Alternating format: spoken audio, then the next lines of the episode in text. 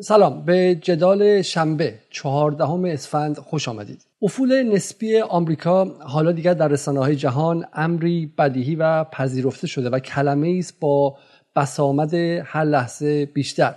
بسیاری معتقدند که همهگیری کرونا روند این افول را نسبت به چین در زمینه اقتصادی تسریع کرده. عده دیگر هم جسارت اخیر پوتین در حمله به اوکراین را نشانه تضعیف نسبی آمریکا می‌دانند. گرچه کم نیستند کسانی که معتقدند آمریکا برای جلوگیری از روند افولش پوتین را به اوکراین کشاند تا در آنجا برایش باطلاقی به وجود آورد و همینطور هم مانع از فاصله گرفتن و استقلال نسبی اروپا شود. در بود اقتصادی اما وضعیت پیچیده تر است. در این سمت عدهای معتقدند افول نسبی آمریکا به تدریج به افول سلطه دلار که عملا ارز مسلط یا هژمونیک 100 سال گذشته بوده منجر می شود و یوان و چه بسا یورو هم به عنوان ارزهای رایج وارد معاملات بین المللی بشوند. اما منتقدان می‌گویند که قلوف یا هیجان زدگی در فهم معنای واقعی افول نسبی آمریکا می تواند باعث خطای تحلیلی جدی شود و سیاستمداران را تا آستانه نابودی خود و ملتهایشان ببرد و آمریکا حتی اگر در بود نظامی و سیاسی قدرتش نسبت به سالهای گذشته کمتر شده باشد اما دلار تا چند دهه دیگر همچنان ارز رایج و مسلط جهانی خواهد. این بحثا بویژه برای ایران زیر تحریم های آمریکا نتایج مهم و جدی به همراه دارد.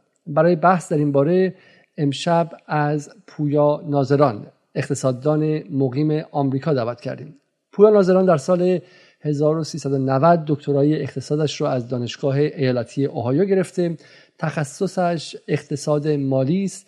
در ده سال گذشته در صنعت مالی و با تمرکز بر ریسک سنجی اعتباری کار کرده و از مرداد 94 هم با انتشار مقاله‌ای در روزنامه دنیای اقتصاد وارد بحث های اقتصادی روز ایران شده ناظران در سال 96 با راه اندازی کانال وقایع اقتصادی مطالبش را هر روز منتشر می کند که این کانال کانال بسیار محبوب و پرطرفداری هم در فضای ایران هست. قبل از شروع ازتون تقاضا می‌کنم که برنامه رو همین الان لایک کنین چون متاسفانه خیلی دیر در موردش خبررسانی کردیم و یک بار دیگه هم تقاضا می‌کنم که اگر می‌تونید عضو کانال یوتیوب ما بشید و از اون هم بیشتر اگر می‌تونید مشترک ما در patreon.com خط مایل جدال شید یا به PayPal نقطه ام ای خط مایل جدال کمک خودتون رو برسونید یا اگر در داخل هستید به حساب بانکی که اعلام شده کمک کنید تا اینکه ما بتونیم این رسانه رو که تقریبا این هفته هر شب برنامه داشت ادامه بدیم. این شما و این برنامه امشب شنبه 14 اسفند با پویا ناظران درباره افول یا عدم افول دلار به عنوان ارز مسلط جهانی و تبعاتش در سیاست بین الملل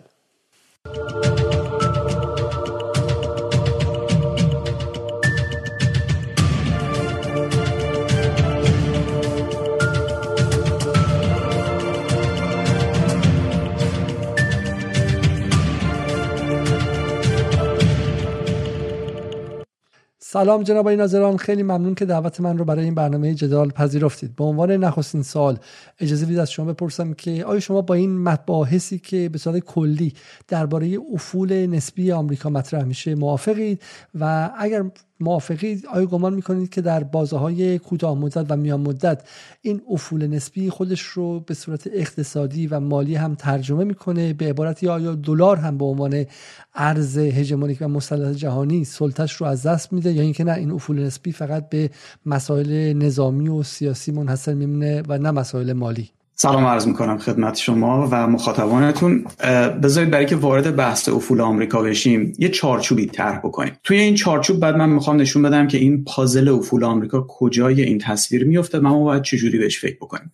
برای شروع می‌خوام بگم که ما ببینیم هدفمون چیه؟ ته داستان قراره به چی برسیم؟ در واقع ما به یه ملاکی برای تعریف موفقیت ایران در چل سال آینده برسیم. بعد ببینیم خب حالا ما باید با آمریکا چیکار کنیم و افول آمریکا چه نقش ایفا می‌کنیم من سه تا هدف مختلف می‌خوام پیشنهاد بکنم. یه هدف اول اینه که هدف ایران اینه که در چل سال دیگه جی دی پیش برسه به 4 تریلیون دلار. از نینی کیک اقتصاد به اندازه 4 تریلیون بزرگ شد. چرا 4 تریلیون؟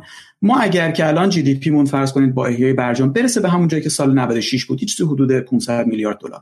از اونجا اگر ما 40 سال میانگین رشد 5 6 درصدی داشته باشیم چل سال دیگه جی دی پیمون 4 تریلیون دلار با 4 تریلیون دلار با قدرت خرید امروزه. یعنی من صحبت از رشد واقعی می‌کنم نه تورم و کاهش ارزش دلار اینجور چیزا.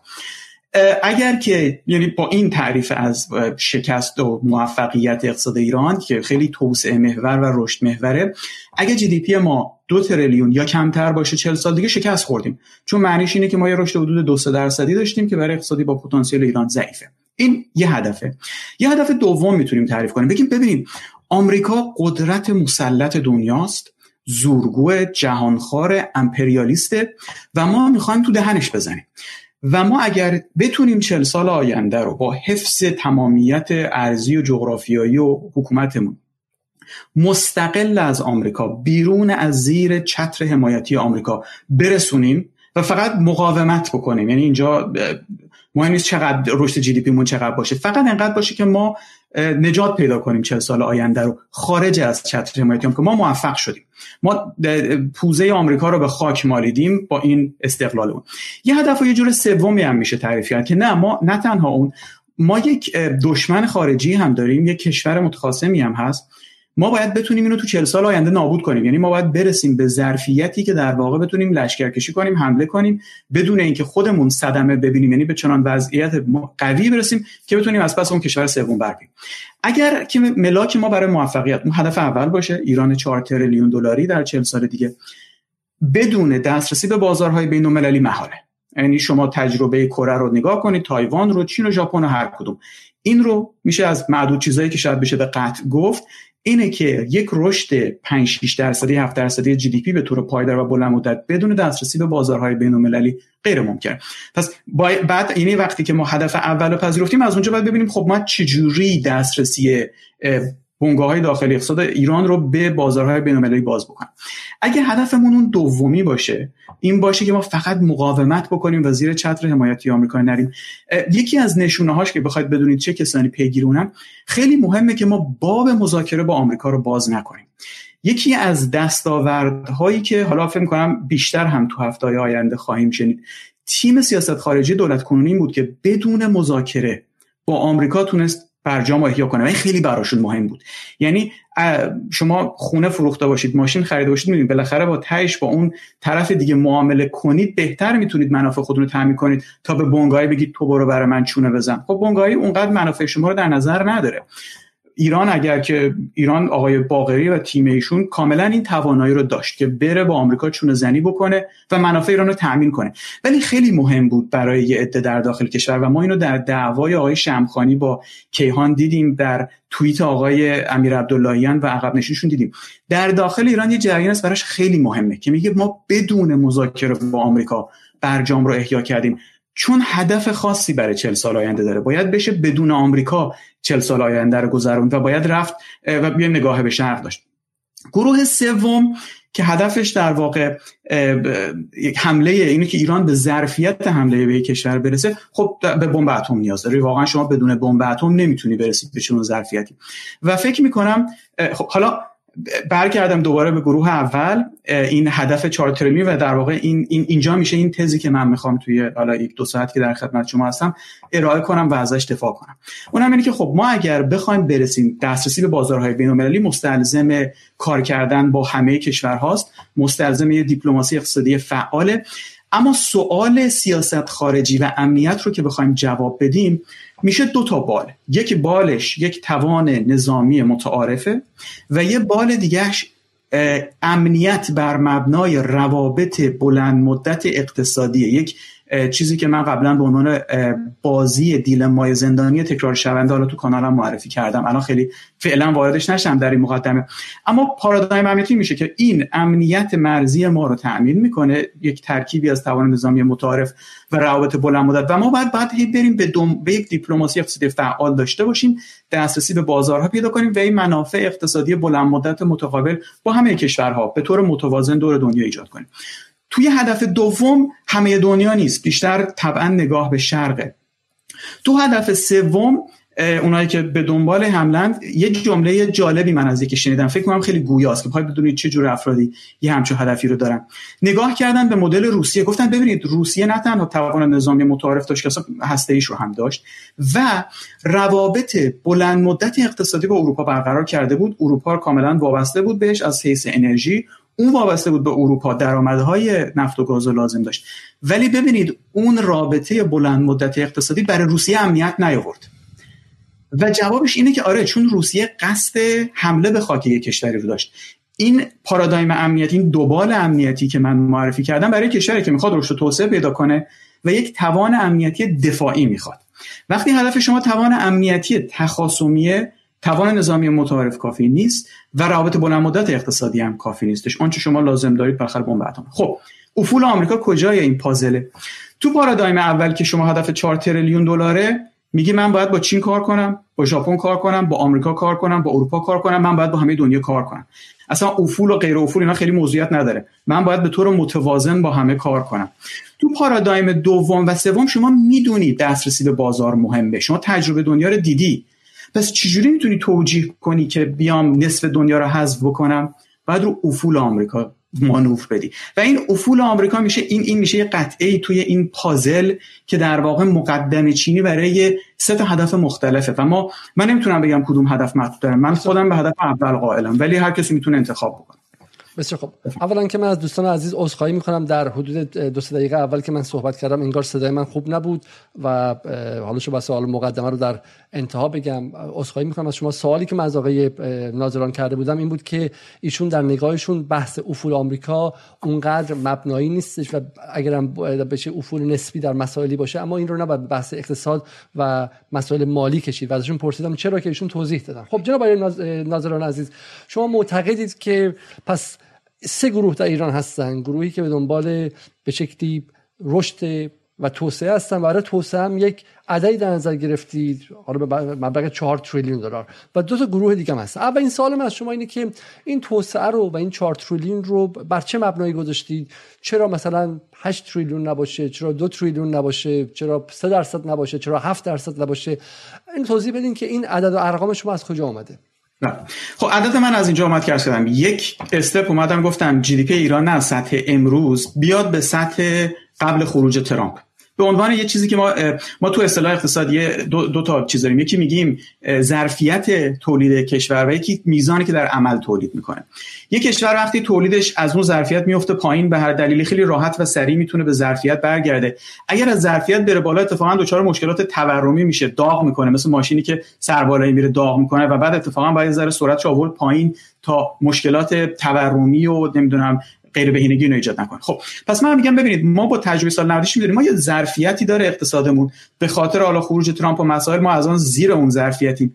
ما می‌تونیم نسبتا سریع نسبتا سریع با صنعت نفتمون و غیره به اون ظرفیت برسیم. این ما رو میرسونه تا حدود 500 میلیارد. حالا از اینجا یک اقتصاد توسعه یافته نسبتا پخته می‌تونه به رشد حدود دو سه درصدی حتی 3 3 درصدی داشته باشه. این رشد واقعی یا رشد مازاد بر تورم که این تجربه تقریبا الان آمریکاست خیلی کشور اروپایی است کشورهایی که یک مقدار از توسعه عقب موندن در این دورانی که دارن کچاپ می‌کنن و ظرفیت های بازی دارن می‌تونن به راحتی تکنولوژی بخرن سرمایه گذاری بکنن می‌تونن رشدهای سریعتری داشته باشن. مثلا تجربه چین بود که اولی دوره حتی رشدهای 10 درصدی داشت. ولی خب بعد یواش یواش هرچی این اقتصاد بالغ میشه سرعت اون سرعتی که می‌تونه بره کمتر میشه. اومد 7 درصد اومد 6 درصد. الان برای سال 2022 23 برای چین صحبت از مثلا حدود 5 درصده. خب؟ و این هم کم خواهد شد. یعنی از یه جای هر چی اقتصاد چین بالغ بشه میاد و یه جایی به احتمالا همون حدود 3 درصد حالا نیم درصد بالا نیم درصد پایین همگرا میشه. من نگاه کنم به اقتصاد ایران می‌بینم اقتصاد ایران اقتصاد توسعه نیافته است. ظرفیت نیروی انسانی داره ظرفیت یه سری منابع زیرزمینی داره که می‌تونه اینا رو با فروش تبدیل به واردات تکنولوژی بکنه. برای این اقتصاد می‌بینم این اگر بخواد با اون سرعت دو سه درصد یه چل سال رشد بکنه یعنی ظرفی یعنی کچاپ نکرده یعنی نیومده جبران نکرده اون عقب موندگیشو. ولی در این حال می‌دونم خب این اگر که بخواد حتی یه دوره رشد 8 درصدی 9 درصدی داشته باشه که یعنی واقعا کیفیت حکمرانی اقتصادی اصلاح شده دسترسی به بازارهای بین‌المللی ایجاد شده همه کارهای خوبو کردیم که خودش خیلی مسئله برای ایران جدیه. اتفاق بیفته می‌تونه یه دوره رشد 8 9 درصدی هم داشته باشه. اما نه این پایدار نمیمونه. چون اقتصاد بزرگ میشه و از اینجا یواش یواش توانش برای رشد کم میشه. بعد میاد و همگرا میشه به همون حدود 3 4 درصد می‌تونه جنبندی در یک افق 40 ساله یک رشد حدود 5 6 درصدی رو به طور میانگین پایدار نگه داره با حکمرانی اقتصادی کارا سیاستگذاری اقتصادی درست سیاست خارجی درست. 5 6 درصد ما رو از اون حدود نیم تریلیون دلار میبرتمون به حدود 4 تریلیون دلار.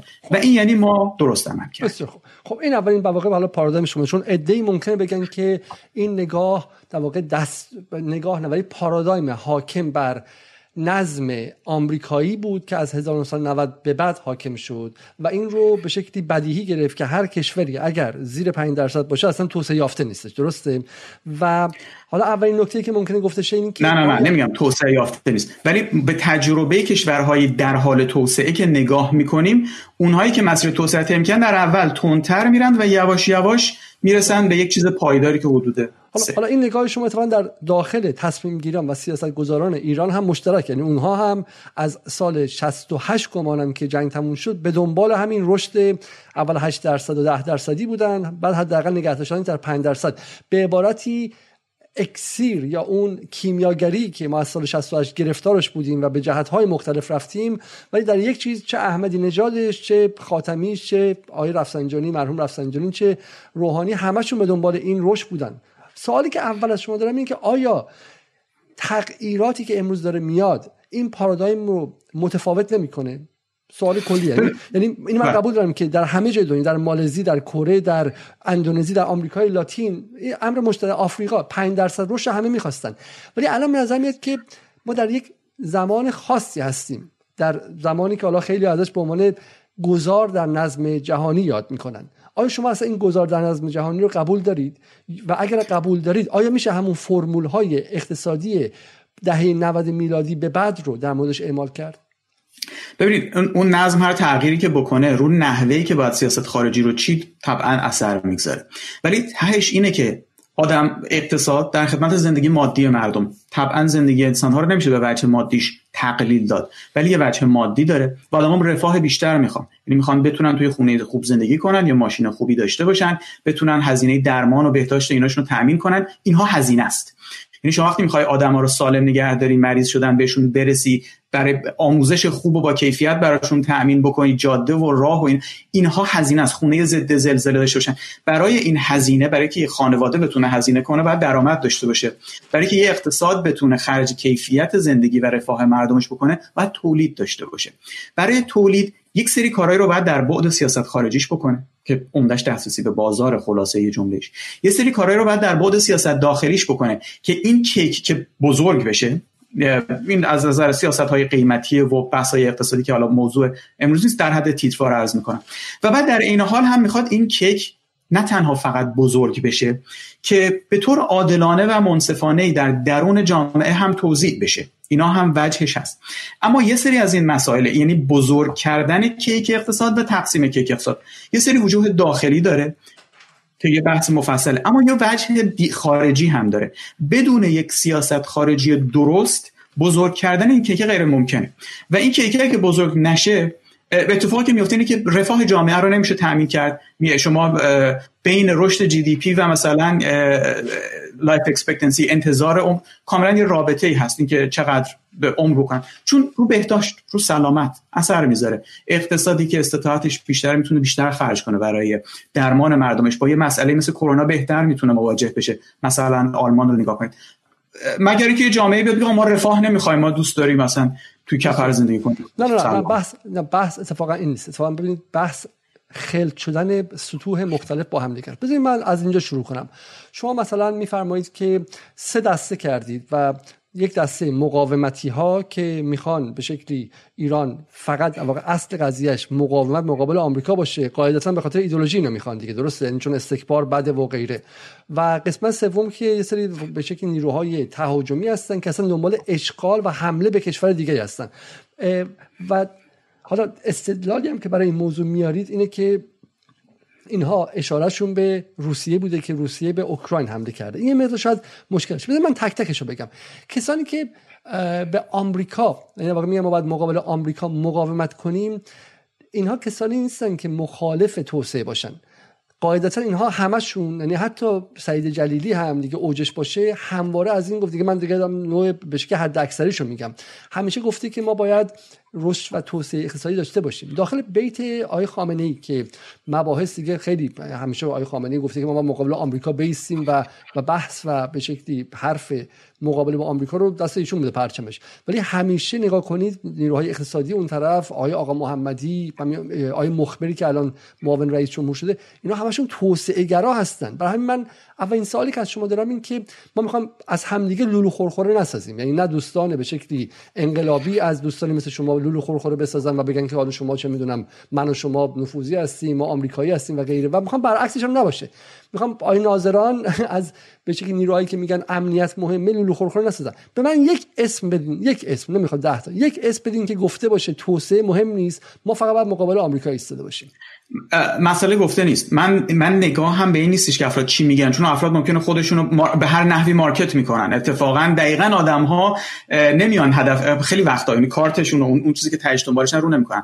من به این نگاه می‌کنم که چی کار می‌کنن؟ رشد و توسعه. و, و توسعه به معنی من دارم صحبت از میانگین 5 6 درصدی در 40 سال می‌کنم بدون دسترسی به بازارهای بین المللی نمیشه. من اصلا اینجوری به شما میگم. شما یک کشور به من نشون بدید که بدون دسترسی به بازارهای بین المللی تونسته باشه به رشد و توسعه خوب برسه. دو درصد آره شاید بشه دو درصد رو نگه داشت. حالا اونم مثلا اینه. من اتفاقا اتفاقا همین من می‌خوام سر همین گزاره‌ای که بدیهی میگید شما صحبت کنیم. من از شما سوال می‌کنم. بدون دسترسی به بازارهای بین المللی رشد و توسعه ممکن نیست. جمله ما الان در حال حاضره درسته؟ بله بله. من از شما می‌پرسم آیا چین بازارهای بین المللی هست؟ نه چین چین یک کشوره. چین با دسترسی به بازارهای بین المللی خودش رشد کرد. چین یکی از بازارهای بین المللی است. آیا ولی... ترکمنستان یکی از این کشورهایی که بازارهای بین المللی تشکیل میدن هست؟ اون هم یکیش. آیا عمان خب. یکیش هست؟ آیا قطر بله. یکیش هست؟ آیا بله. عراق که شاید ما تحویل نگیریم هستش خب از خب. سال 90 ببین دعوا سر چیز دیگه ای تو ایران از سال 94 95 به بعد که برجام هم در ایران تصویب شد به نظر میاد که آقای روحانی برای اینکه با آمریکا رابطه داشته باشه و با غرب بتونه رابطه داشته باشه این کشورهایی که آماده بودن رو هم پس زد یعنی ما تقریبا تثبیت شده این قضیه که آقای روحانی با رئیس جمهور چین رفتاری که کردن رفتار غیر متعارفی بود و امکان شکلگیری یک قرارداد 25 ساله محکمی که اون موقع برجام هم بودش و به بنیان امنیتی هم براش حاضر بود رو ایشون از دست داد. و وقتی ما رفتیم سراغ 25 ساله که دیگه ایران pariah state یا به شکلی state دوباره زیر حمله و غیره شده بود توسط. ما با ترکمنستان همین کارو کردیم. ما از همسایگانمون استفاده نکردیم. علت که دارم میگم این که در نگاه پویا ناظران بازارهای بین‌المللی آیا بازارهای بین‌المللی تحت سلطه آمریکاست یا اینکه نه بازارهای بین‌المللی همه کشورها محسوب میشه؟ اگه بخوایم از عمل کرده من آرزوی موفقیت می‌کنم برای کسی که بخواد حتی از گوشه ای از عملکرد اقتصادی دولت آقای روحانی دفاع کنه. من به شما میگم عملکرد دوره اولش و اون تورم مثلا نزدیک به یک رقمی که ایجاد کردن با ابزار بسیار غلط و خطرناک سرکوب ارزی بود و خطرش هم دیدیم دیگه ترکید دیگه. اصلا من چی توضیح بدم؟ بعد از اون چهار و دیویستشون غلط بود نمی‌دونم انواع محدودیت هایی که ایجاد کردن رو گوجه فرنگی گوش. هر اشتباهی که شما بتونی بگید و جالب دولت به شدت مداخله گر در سیاست داخلی غلط. در اصلاح نظام بانکی غلط در سیاست پولی غلط در سیاست خارجی هم غلط. و این دولتی به شدت مداخله گرم با مزگیش اینه که تو ایران میشه نئولیبرال که اصلا یعنی واقعا کچلو بگیری زورفلیه. من از مثلا منتقد جدی عمل کرده اقتصادی کل هشت ساله هستم و نه فقط هم اتفاقا با این قائلم نیستم که آیه روحانی بدشانسی آورد از نظر اقتصادی که ترامپ کار کرد. من بحثم اگر امروز اصلا فرض بکنیم 40 سال پیش انقلاب اصلا یه مسیر دیگر رو طی کرده بود. ما در یک دنیای موازی بودیم که امروز ایران مثلا تو مایه های چه می‌دونم یک کشور اروپایی هم هم پیمان آمریکا بود. تمام دربست. من الان امروز جلو دوربین با شما میشستم و صحبت می‌کردم و می‌گفتم ما باید روابط با چین داشته باشیم. چون من به دنبال رابطه متوازنم. من میگم چین و ترکمنستان و عمان و قطر و عراق و ویتنام و اینا خوب لازم ولی کافی نیست. آمریکا و آلمان و فرانسه و انگلیس و برزیل و اینا هم لازم ولی کافی نیست. همش با هم. یک رابطه بازارهای بین‌المللی میشه همین. و شما اصلا این لازم داری برای توازن. چون توا... شما به هر کی انحصار بدی ازت سوء استفاده می‌کنه. به شرق انحصار بدی و غرب به شمال به جنوب. و این توازن در واقع یکی از ابزارهای همون امنیت است. نه این حرف حرفای حرفای قشنگه ولی ما می‌خوایم بدونیم که در جهان واقع چیه. اگر شما دارید ما میگم شما در واقع اگر نگاهتون کسی باشه که میگه با آمریکا نباید مذاکره کنیم آمریکا شیطان بزرگ است و آمریکا اصلا شر مطلقه مذاکره باهاش مثل اینکه ما بریم مثلا چم سر سفره با شمر ابن زلجوشن بشینیم و از نظر عقیدتی به ویژه الان که حالا چم حاج قاسم هم ترور کرده و غیره از نظر عقیدتی ما نمی‌تونیم. ولی من که نگاه می‌کنم سرمون در فضای ایران میچرخونم تقریبا می‌تونم به زرس قاطع بگم یک نفر نیستش که این حرفو بزنه. و من می‌تونم بگم که تقریبا تمام اعضای حکومت جمهوری اسلامی ایران اگر آمریکا فردا صبح حقوق ایران رو حاضر بده حقوق اولیش رو و بتونه ایران تضمین امنیتی از آمریکا بگیره همشون حاضرن که حتی سفارت هم در ایران باز کنن. اینو من به زرس قاطع به شما میگم. یعنی شما نباید یعنی شما حداقل که با ایران آشنا هستید نباید بیایم مثل مثلا بالا رسانه های خارج بر اساس رجز خانی های ایدئولوژیک یک نظام شعارهای رجز خانش اون رو تحلیل کنیم. خب سوالی که هست نه نه نه اصلا, اصلا من با رجز خانی هم کار ندارم. نکنید من دقیقا ملاکم عمل هاست. ایران توی وین می‌تونست آقای باغری از نظر فنی علمی مذاکراتی کاملا این توان داشت بره بشینه جلوی آقای رابرت ملی و حد اکثر منافع کشور رو تامین بکنه. چه نفعی ما بردیم از از عدم این اتفاق؟ حالا من این سوال مشخص رو می‌خواستم بذارم بعدا جواب بدم ولی همین الان به شما میگم. من با یوسف عزیزی برنامه‌ای داشتم حدود دو هفته و نیم پیش که چرا ایران و آمریکا با همدیگه مستقیم مذاکره نکردن و توضیح دادم که چرا آمریکا اینقدر مستعصل بود که ایران در اتاق بشینه مقابلش. من به شما جواب میدم چرا این کارو نکردم برای اینکه وقتی که بایدن به سر کار برگشت به عنوان معاون رئیس جمهور امضا کننده برجام همه توقع داشتن که به قول معروف به قول خانم هیلاری کلینتون در مقابل پوتین reset کنه. درست reset کنه کنترل رو و برگردن به جایی که ترامپ ازش تخطی کرده بود. اما بایدن به هیچ وجه این کارو نکرد. بایدن گفت از اینجایی شروع می‌کنم مثل دوی امدادی که تا اینجا ترامپ رسونده. و اگر ایران وارد مذاکره مستقیم با آمریکا شده بود ما الان داشتیم در مورد کوتاه کردن برد موشکامون صحبت می‌کردیم. ما الان داشتیم در مورد حزب الله و حقوق بشر صحبت می‌کردیم. و این مذاکرات هستی تا ابد طول می‌کشید. اتفاقا ایران با نشستن و تن ندادن به آمریکا اول از همه گفتش که برمیگردی به همون جایی که ترک کردی. یعنی سال 2016 2017 من بعدا با مصاحبه با گفتگو می‌خوام. این امر ایدولوژیک نبود. به نظر من تاکتیکی هوشمندانه برای امتیازگیری از آمریکا بود. پاسخ من. درسته. بایدن اول که اومد با بحث longer and stronger کاملا یک موضعی گرفتن که آماده شکست مذاکرات بود. و اینا هم بالاخره در طول تقریبا بهار سال 1400 متوجه شدن که اشتباه ازش عقب نشینی کردن. تا زمانی هم که عقب نشینی نکردن از longer and stronger من قبول دارم. حرف شما رو. وقتی از longer and stronger عقب نشینی کردن که دیگه در آبان ماه کرده بودن چه؟ حالا می‌دونید الان که مذاکره نکردیم چی شده؟ دو تا اتفاق میفته یک ما بالاخره می‌خوایم تکلیف FATF رو حل بکنیم یا نه؟ وقتی حل بکنیم اونجا ما چون ما درستش این بود که FATF رو به موازات مذاکرات وین همونجوری که بس تبادل زندانیان به موازات انجام شد. همونطور که رودمپ انرژی اتمی به موازات انجام شد نه توی متن این هم به موازات ما بعد بحث FATF حل می‌کردیم نکردیم حالا میریم.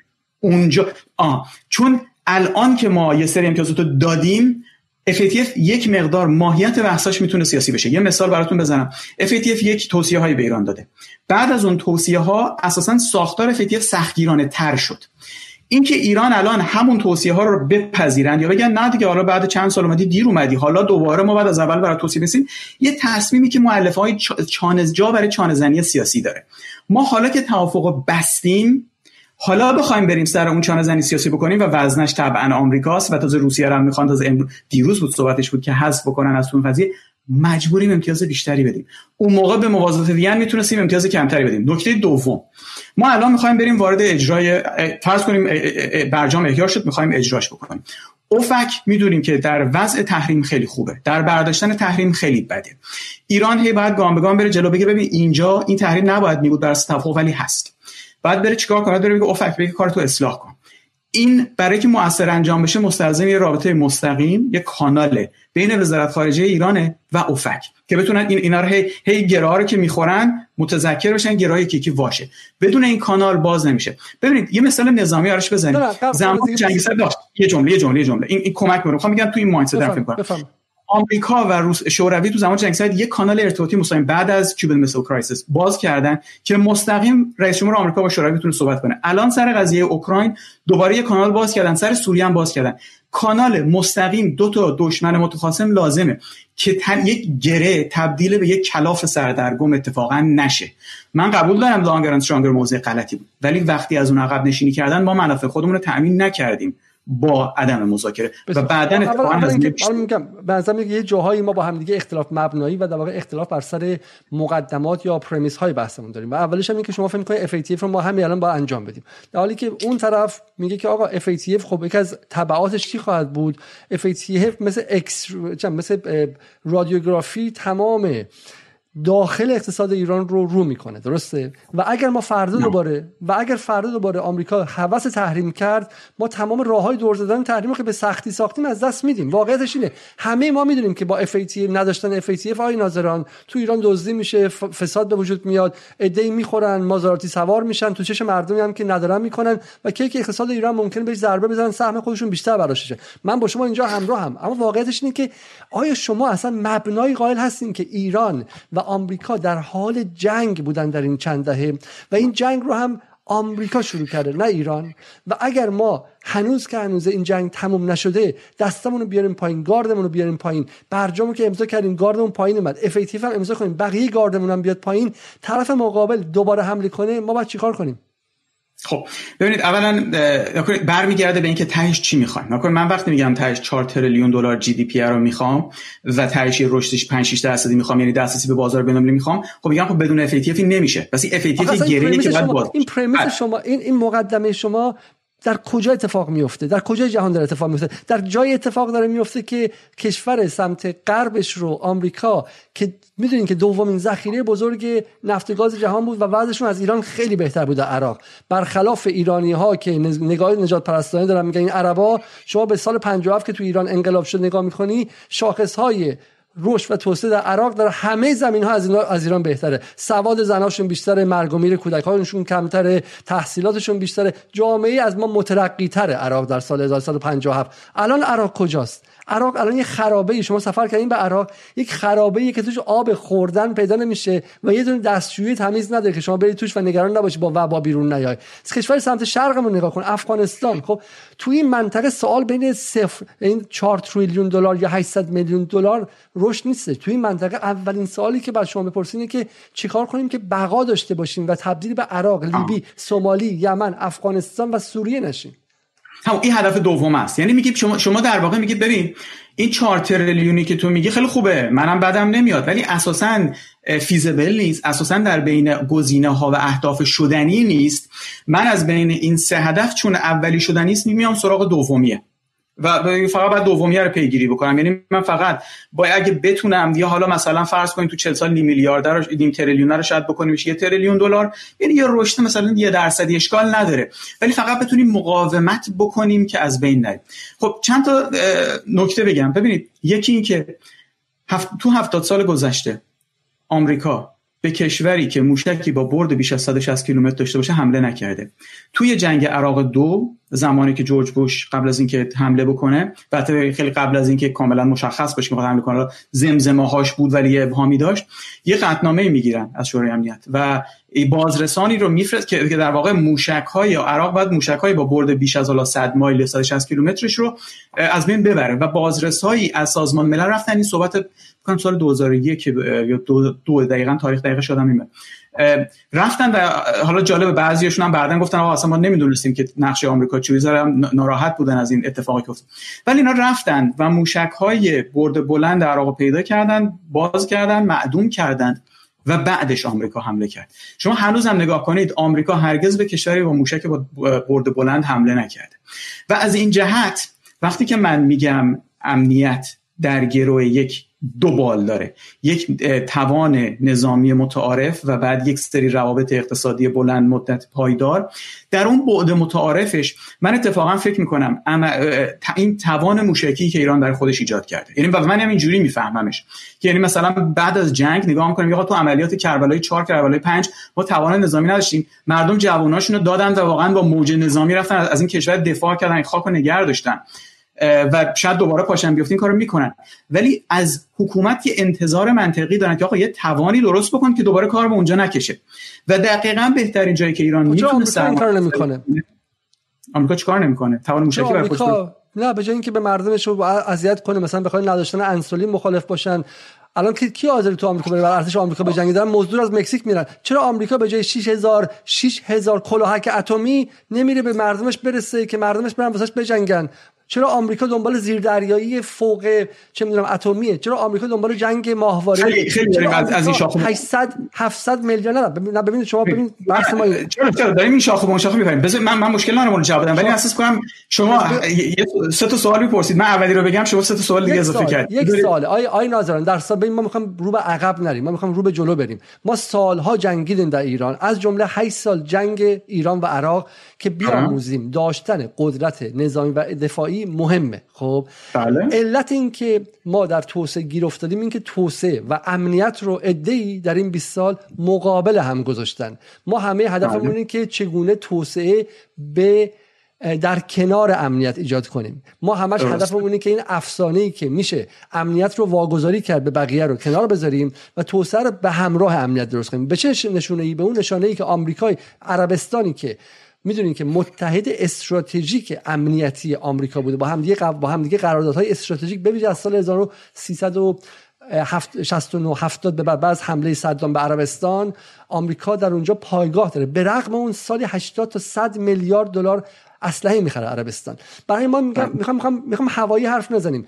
ایران ایران دو دهه گذشته اگر هزینه نظامی نکرده بود اگر موشک نداشتش اگه دنبال هسته ای نرفته بود فقط موشکی بالای 170 کیلومتر داشت برای شما کافی بود. آمریکا بهش حمله نمیکردنی نه 170 کیلومتر اصلا کافی نیست. چون من این 160 کیلومتری که میگم مال 70 سال گذشته است. به این معنی نیستش که بالاخره توان آمریکا در 70 سال آینده میره بالا. من فکر می‌کنم 2000 کیلومتری که ایران برای خودش گذاشته فعلا دست کم تا مدت ها کاملا محدوده معقولیه. یعنی اومده در افق اون 2000 کیلومتر داره کوتاه برد کوتاه برد متوسط و خیلی هم تمرکزش گذاشته رو نقطه زنی.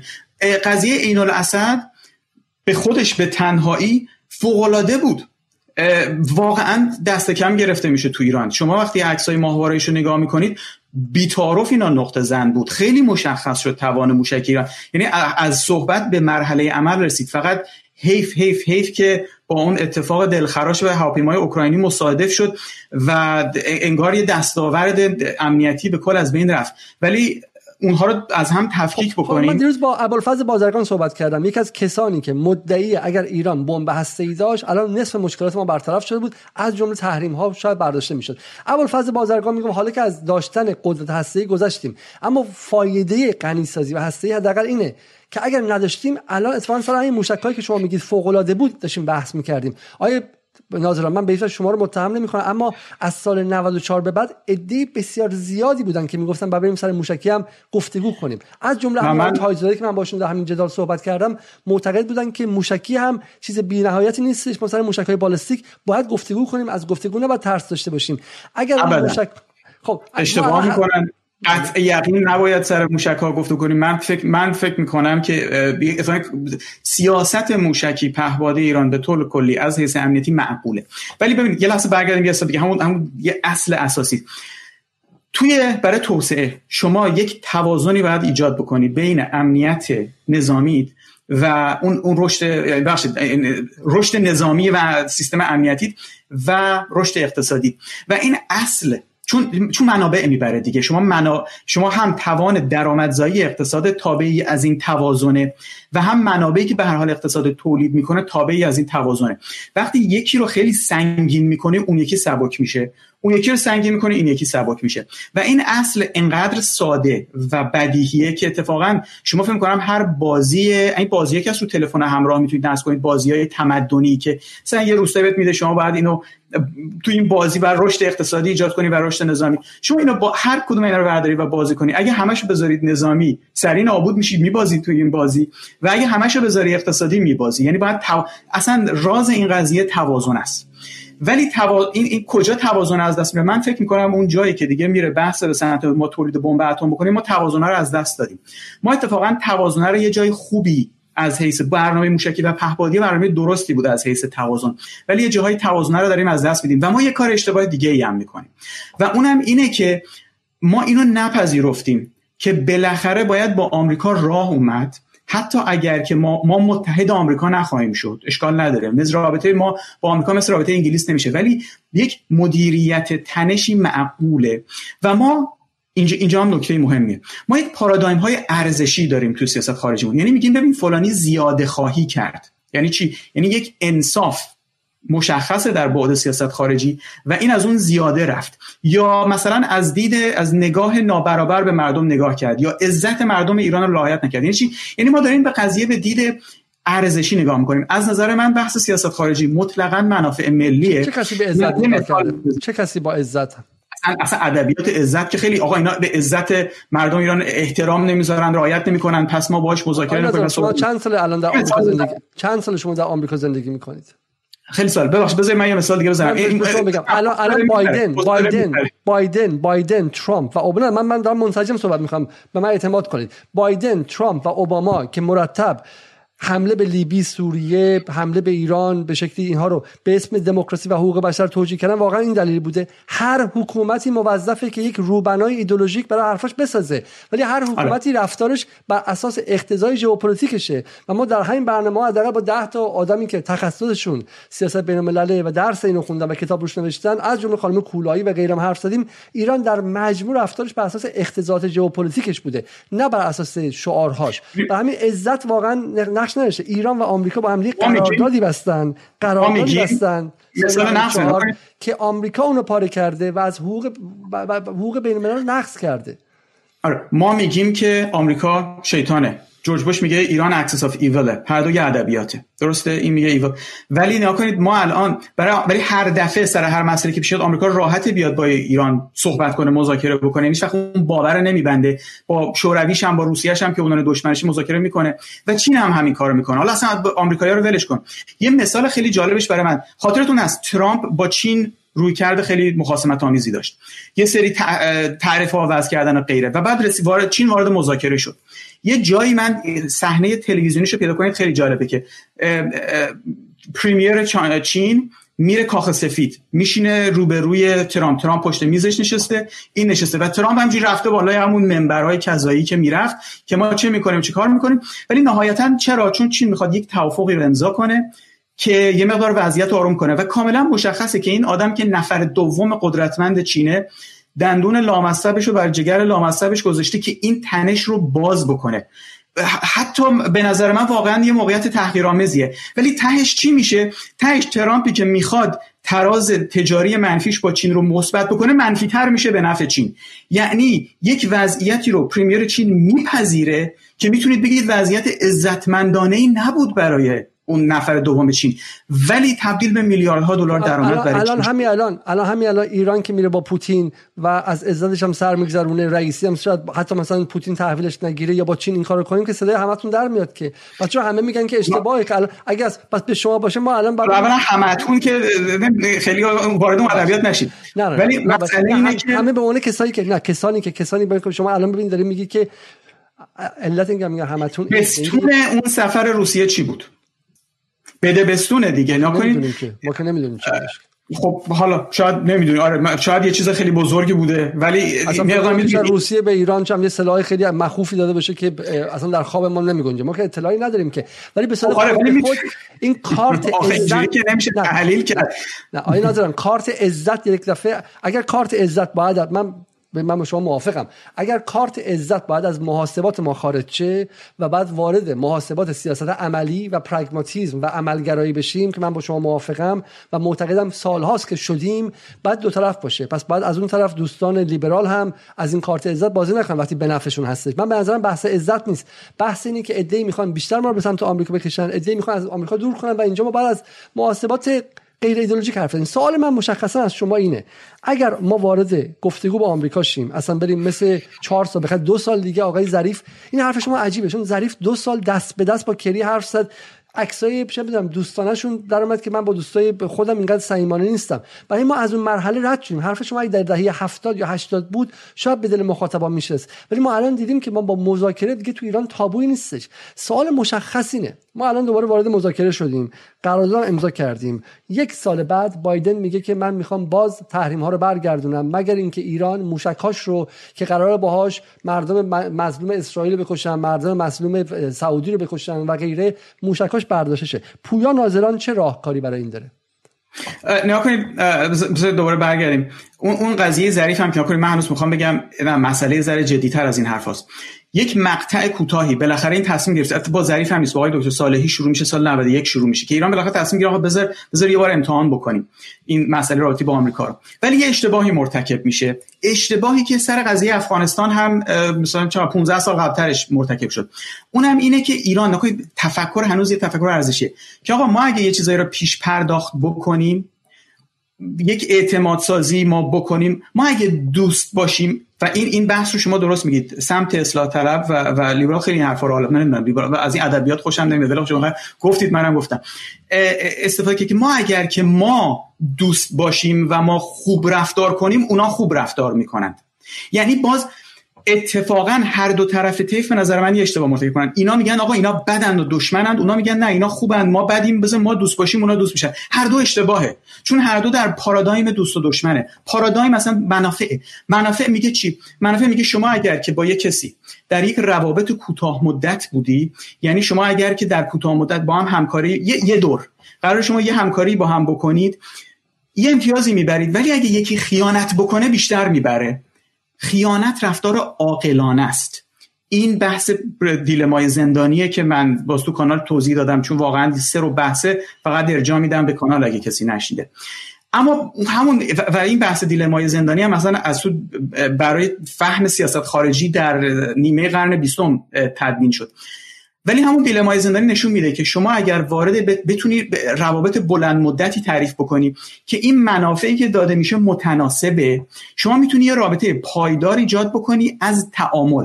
یعنی به هم خیانت نمی‌کنن تعامل می‌کنن. اشکال برجام این بود که ما اومدیم یک چیزی رو پیش پرداخت کردیم در ازای اقساطی که قرار بود در آینده بگیریم و به هم خورد. و از غذا الان داریم همون اشتباه رو هم تکرار می‌کنیم. یعنی به جایی که ما بیایم امتیازهایی که میدیم و می‌گیریم متناسب در طول زمان پخش شده باشه داده ها رو پیش پرداخت مثل یک کسی که میاد میگه که آقای پیمانکار می‌خوام برام خونه بسازی. این یه میلیارد تومن پیش پرداخت یه خونه بساز به من دو سال دیگه تحویل بده. قرارداد یه چیزی هم مثلا فرض کن نمی‌نویسی چون در عرصه بین المللی که حالا سازوکار حقوقی اونقدر محکمه. خب پیمانکار چیکار می‌کنه؟ یه میلیارد شما رو ور میداره میره. ولی وقتی که شما با یک نفر یک روابط بلند مدت داشتی یعنی شما با دو نفر با یه نفر شریکی مثلا با هم یه مغازه زدی.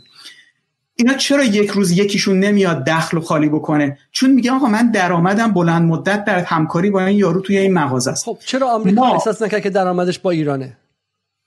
ببینید آمریکا دید خوب داره پیش پرداخت گند مثل اون پیمانکاری که میگه اه این یارو می‌خواد به من یه میلیارد پیش پرداخت بده.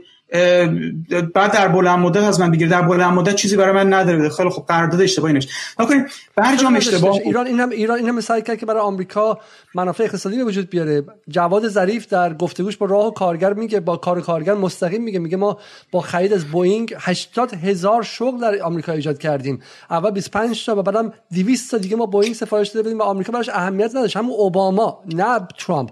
اوباما بیشتر از 4 تا حاضر نشه به ایران بده. خب چرا چرا از یه بوینگ یه روی سکه‌ش پروازهای ماهان به سوریه بود. یه روی دیگه سکه‌ش هم این بود که ایران صحبت ها رو با ایرباس هم کرد. پای عمل وقتی که رسید یهو بیشتر تمایلش رفت به سمت ایرباس و اتفاقا حجم قرارداد با بوئینگ خواست کم بذارید حالا حالا و بوئینگ که با هم دیگه می‌دونین که بوئینگ توی ایرباس هم داره. ولی آره سهام دارن. ولی همینجا. منافع آیا همین جملتون خیلی جمله جالبی بود. چون ایران پروازهای ماهان داشت به سوریه.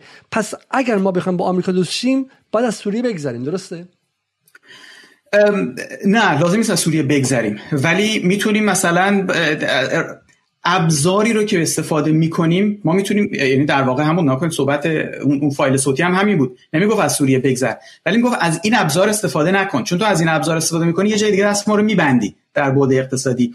ابزارهای متعارف خودش رو استفاده بکن وارد این حریم نشو.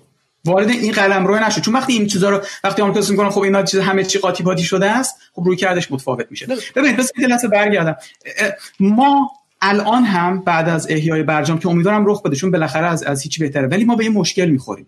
ما روی کردمون تو برجام روی کرده حقوقیه. میگیم آقا این قوانین رو این این فرمان اجرایی رو این چی و چی اینها رو بردار که بابت هسته ای بود. خب از اون طرف آمریکا همواره نکن ساختار می‌خوام بگم فریم از از ما فریم رو بد گذاشتیم.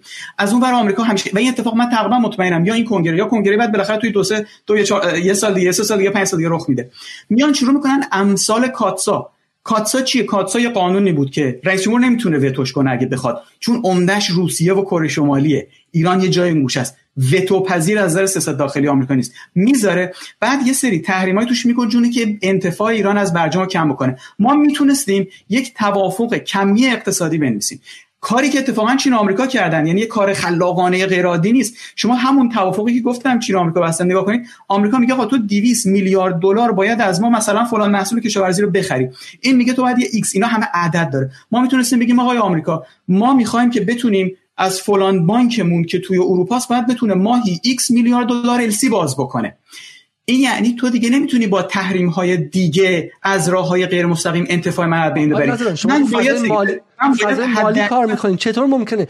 اوباما جان کری اومد این لندنی که ما اینجا هستیم اومد رسما رفت با اچ صحبت کرد. یک دونه ال برای ایران باز نکردن. آمریکا الان رئیس جمهورش بایدن میگه آقا من اصلا سعی می‌کنم سالی 100 میلیارد برای شما ال باز کنم. دوباره نظام بانکی میگه من باز نمی‌کنم برای شما. برای چی؟ برای اینکه همون موقع یونایتد اگینست نیوکلیر ایران راه افتاد رفت همه جا به همه بانک‌ها گفت. گفت این باید این اوباما 6 ماه دیگه یه سال دیگه داره میره. دولت بعدی میاد برجام رو پاره می‌کنه. اون موقع فکر می‌کنن هیلاری کلینتونه. برای همین بله. سوال اصلی اینه آیه ناظران سوال اول دقیقاً ارزم ارزم همینه. نگاه کنید ارز من اینه که شما وقتی میگید السی رو باز نکرد چون توافقی نبود.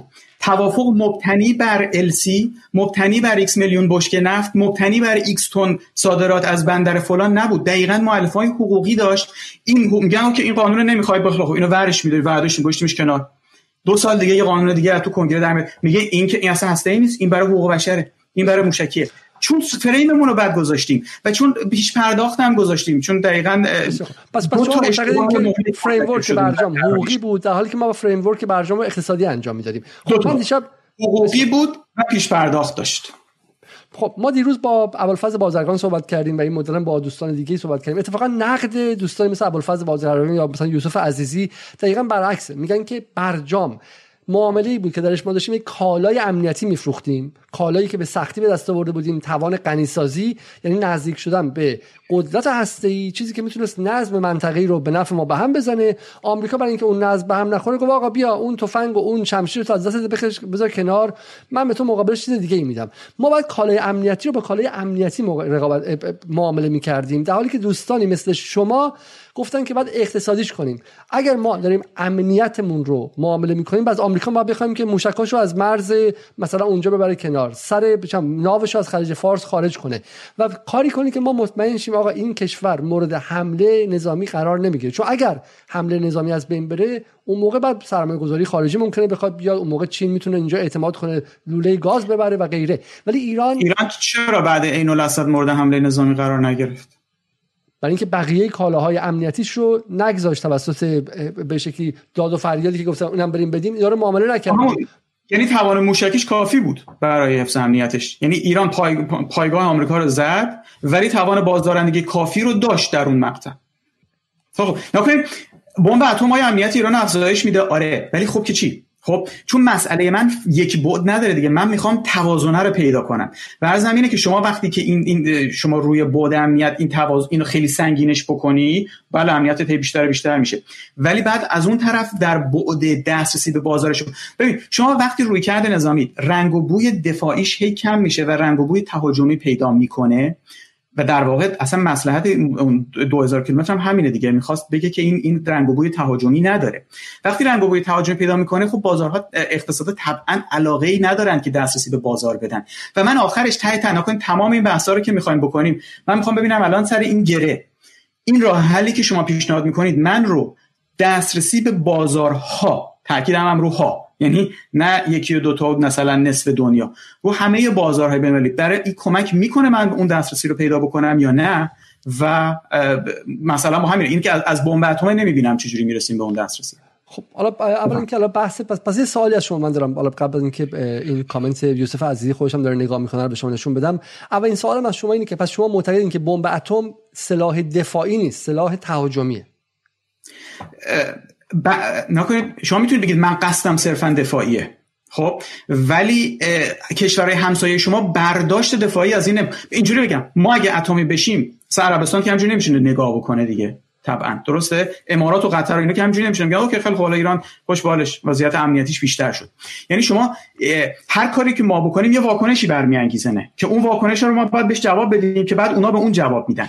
یعنی شما یک واگرایی حالا شما چیزی گفتین اول برنامه. من نمی‌خوام به هیچ وجه وارد به شکلی دعوای دو طرفه شم شما گفتین که اونها حرفشون رو دقیقاً مستقیم نمی‌زنن دوستان مثلا طرفدار مقاومت و میپیچونن توی زرورقی. شما به نظر من چه مثلا همین کارو می‌کنین. شاید اجازه ما با شما بحث رو اقتصادی نگه داریم. چون از نظر بحث سیاست خارجی و بحث امنیتی خب خیلی بزرگان این قضیه. مثلا کنس والز که ما دیشب اینجا در صحبت کردیم احتمالا مهمترین استاد سیاست خارجی و علوم سیاسی در کل آمریکاست و هم هم قبولش داشتن. شاگردانی مثل آقای مرشایمر و غیره داشتش. و اون بود که در سال 2012 مقاله ای نوشت که بمب هسته‌ای ایران باعث توازن قوا در منطقه و باعث امنیت و صلح پایدار در منطقه میشه. برای این اجازه بدین که ما از این بحث خارج شیم. چون و یکی از یک از گره هایی که ما واقعا داریم اینه که غیر واقعی نگاه کردن به بحث سیاست خارجی. فقط شعار مرگ مرگ آمریکا یا به شکلی اسرائیل بعد از روی زمین محشورت نیستش.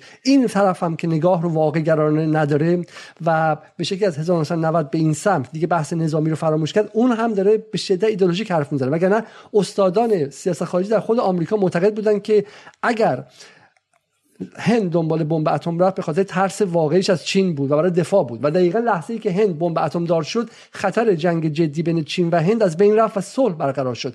اگر پاکستان به دنبال بمب رفت برای اینکه خطر جنگ بین پاکستان و هند از بین بره و این باعث صلح بین پاکستان و هند شد. برخلاف سال 1947 که 5 میلیون نفر اونجا مردن. و اتفاقا معتقدم برای ایران همین اتفاق می‌تونست بیفته. ولی ما اینجا با همدیگه به توافق نمی‌رسیم. خب؟ سوال باش. ولی بذار من یه جمله بگم. شما نبندینش. بفرمایید. اختیار دارید. رشته رشته دست ها. ببینید اگه شما میگید که ببینید امنیت ما اگه از یه حدی بیاد پایینتر ما اصلا دسترسی به بازارهای خارجی پیدا نمی‌کنیم. اصلا چیز چیزی برامون نمیمونه که بخوایم اصلا با اون دسترسی کاری هم بکنیم. یعنی دیگه توانی نداریم. کشور نابود من قبول دارم. امنیت کشور اگه از یه حدی بیاد پایینتر به اون 4 تریلیونه نمی‌رسیم. ولی ارزمینه که اگر که تاکید ما بر تجمیع ابزارهای امنیتی از یه حدی هم بره بالاتر باز ما اون 4 تریلیونه رو از دست میدیم. یه نقطه وسط داره این قضیه. فکر کنم یه فیوژن خود یه نقطه وسط داره این قضیه. ما اون نقطه وسط رو باید پیدا کنیم. و من میگم و بعد شما تاکیدتون وقتی فقط میره روی صلح روی امنیت روی توازن قوا و اون چارتر ما تصویرمون هست من احساس کنم هر از شما هستش نه شما شما تصویر عالی من خبر میدم به شما. ما ما ما اگر اون 4 تریلیونه رو از ذهنمون دور بکنیم خیلی طبیعیه. یعنی اگر ببین از شما الان به من بگو بگو ببین. شما مردم ایران رفراندوم گرفتیم نظر اصلا مردم هشت میگن نمی‌خوایم 4 تریلیون ما به یه تریلیون راضیم. من میگم خیلی خب پس در اون صورت آره قطعا اصلا نیازی به دسترسی بازارها نیست. روی کرده ببریم به سمت نمی‌دونم تقویت امنیتی منطقیه. ولی اگه 4 تریلیون پذیرفتید اون وقتی که باید بپذیرید خب من از یه جایی از یه جایی باید تجمیع ابزارهای امنیتی هم رو متوقف بکنم بگم توان نظامی متعارفم به کفایت رسید و حالا باید برم بگم ببینید ما کشوری هستیم ما از 598 به این ور یک مذاکره بین المللی درست حسابی نداشتیم. مذاکرات بین المللی و توافقات بین المللی هم اصولا بالاخره آسیب پذیرن نفتا چی شد؟ نفتا دیگه نداریم دیگه. همون مذاکرات ترامپ و چین هم اتفاقا شکست خورد. حالا دوباره بایدن امروز خوندم دوباره می‌خواد دور جدید شروع کنه. مذاکرات بین المللی افت و خیز داره. این ماهیتشه. ما چون نبودیم ما از 598 به این ور برجام تنها کار جدی بود که کردیم و چون اولی بود اتفاقا اشتباه هم داشتیم. اشکال نداره. آدم اشتباه می‌کنه. اشتباه ما اینه که درس نگیریم و یه سری درسایی رو نگرفتیم از اون اشتباه. داریم تکرار می‌کنیم. و من الان تاکیدم اینه درسایی بود درسایی نگرفتیم؟ ببین درسش این بود که پیش پرداخت نکن. آنچه میدی با آنچه میدی باید متناسب باشه. شما میگید بعد آنچه میدی و می‌گیری هر دو امنیتی باشه. من دقیقا عرضم که میگم 4 تریلیون از دست می‌دید ما اگه بخوایم امتیاز اقتصادی بگیریم با چی بگیریم؟ مگه ما چه چقدر امتیاز اقتصادی می‌تونیم بدیم؟ نگید یه میلیون بشکه نفت. مثلا روسیه رو جبران کنیم. روسیه 4.5 میلیون بشکه نفت خام و 4 میلیون مشتقات و محصولات نفتی دیگه صادر می‌کنه. 8 میلیون بشکه اساسا ایران ابعادی نداره که بخواد اون رو جبران کنه. ما ناگزیر بودیم. در قبال امتیاز امنیتی یه سری امتیازات اقتصادی بگیریم. بعد ولی بعد اون چک اقتصادی درست نقد می‌کردیم و سیاست اقتصادی آقای روحانی کل هشت سالش واقعا غیر قابل دفاع بود و حروم کرد اون امتیازات رو. اما ما اگه اون امتیازات رو درست استفاده بکنیم و رو این چرخ توسعه باید یک یه ذره یه ذره بگرده. هی که میگرده بذارید من یه مثال دیگه من با توافق 25 سال با چین سند همکاری موافقم. ولی میگم این سند همکاری با با, با, با اروپامون کو. سند همکاریمون با آمریکا کو. آمریکا امروز توافق نمی‌کنه. خیلی با آمریکا برجام بود دیگه. ما که ما که برجام بزن بزن بزن ادامه. ادامه با تاکید بر اقتصاد. بس برای اینکه تکرار نشه. خب برای اینکه برای اینکه ما توی دور باطل نیفتیم. خب یه نکته ای که در واقع مطرح میشه اینه که شما میفرمایید که ما با چه می‌دونم از سوال اینه که شما میگید که این 4 تریلیون 4 تریلیون هم دستتون گرفتین به عنوان یک چیزی که به همه میگی. خب فکر مردمی که تو ایران گشنه الان چم 600 میلیارد شده مثلا چم 400 میلیارد هی داره پایینتر میشه بهش 4 تریلیون نشون می‌دید و این مدینه فاضله بهشون نشون می‌دید و اینا هی حسرت می‌خوان که چه چیزی از دست ندادن. قذافی دقیقا با چنین تصویری از اینکه آقا بیا و به شکلی بیا اقتصاد رو رونق بده و غیره رفت به جایی که بعد سر خودش بالا رفت و باعث شد مردمش در بازار برده فروشی بیان. یعنی یعنی خل اصطلاح داوطلبانه رو پذیرفت برای اینکه توسعه اقتصادی به وجود بیاد دیگه برای اینکه انگلیس ایتالیا و غیره وارد بازارهاشون بشن. من اولا همه حرفم اینه که چگونه می‌شود در سال 2022 پس از تجربه 20 سال گذشته آمریکا در منطقه و تجربه همین اوکراین تجربه اینکه جهان داره به سمت جایی میره که دیگه هیچ کس در هیچ جای جهان تو همین اروپای صلح طلب به ظاهر همه دارن دنبال افزایش قدرت نظامیشون میرن. آلمان از امسال قرار که 100 میلیارد دلار بالاخره به بودجه نظامی و غیره داشته باشه. چرا بله. اصلا ما باید بیایم از اقتصاد در انتزاع حرف بزنیم و نه بفهمیم که اقتصاد و امنیت با هم دیگه گره خوردن. ببینیم بایدن یه حرف خیلی خیلی مهم می‌زد. بایدن منم همین منم ارزم این بود لیبی دقیقاً نکته که میگم میگم امنیت از یه حدی هم که میاد پایینتر شما نمی‌تونی رشد اقتصادی داشته باشی. و این اتفاق لیبی بود. من موافقم با شما. حتی آلمان هم الان احساس می‌کنه میگه آقا آلمان خیلی توازن گذاشته بود به سمت رشد توسعه اقتصادی. دقیقا این هفته بعد قضیه اوکراین ببین چیز آقا من یه توازناری ذره به هم ریختم. یه 100 میلیارد دلار باید بندازم تو این امنیتیه. اینو این توازن رو برگردونم. منکر توازن کسی نیست. ولی مسئله دقیقا تاکید من بر این. این توازن یه نقطه وسط داره. این تا بینهایت امنیت رو نباید روش تاکید کرد. یک توازنی باید ایجاد. طور طوری دارین صحبت می‌کنین که انگار مثلا واقعا مثلا ایران مثل عربستان و امارات رفته. ایران کل بودجه نظامیش پایین ترین بودجه نظامی کل منطقه غرب آسیاست. یعنی با حدود 20 م... با 85 میلیون نفر جمعیت از اماراتی که یک میلیون نفر دو میلیون نفر جمعیت معمولی هم نداره کمتره. برای همین توازن اینه. توازنی که آمریکا از ایران می‌خواست شما کافی 5 دقیقه بی بی سی رو در این سالها گوش کرده باشید. یک حزب الله بود دو به شکلی رابطه ایران و سوریه بود و می‌خواست در واقع عمق استراتژیک ایران رو از بین ببره. سه موشکهاش بود. خب و چهارم هم که حالا بحث هسته‌ای و غنیسازی بود. پنجمی هم حقوق بشر بود که در واقع امنیت داخلی رو می‌خواست از داخل فضایی به وجود بیاره که بتونه درش انقلاب مخملی کنه. اینها چیزایی که حالا در جاهای دیگه هم انجام داده و غیره. برای همین چهار تا عنصری که آمریکا از ایران خواسته بود تمامش نسخه از بین رفتن ایران به شکلی که می‌دونیم بودش خب.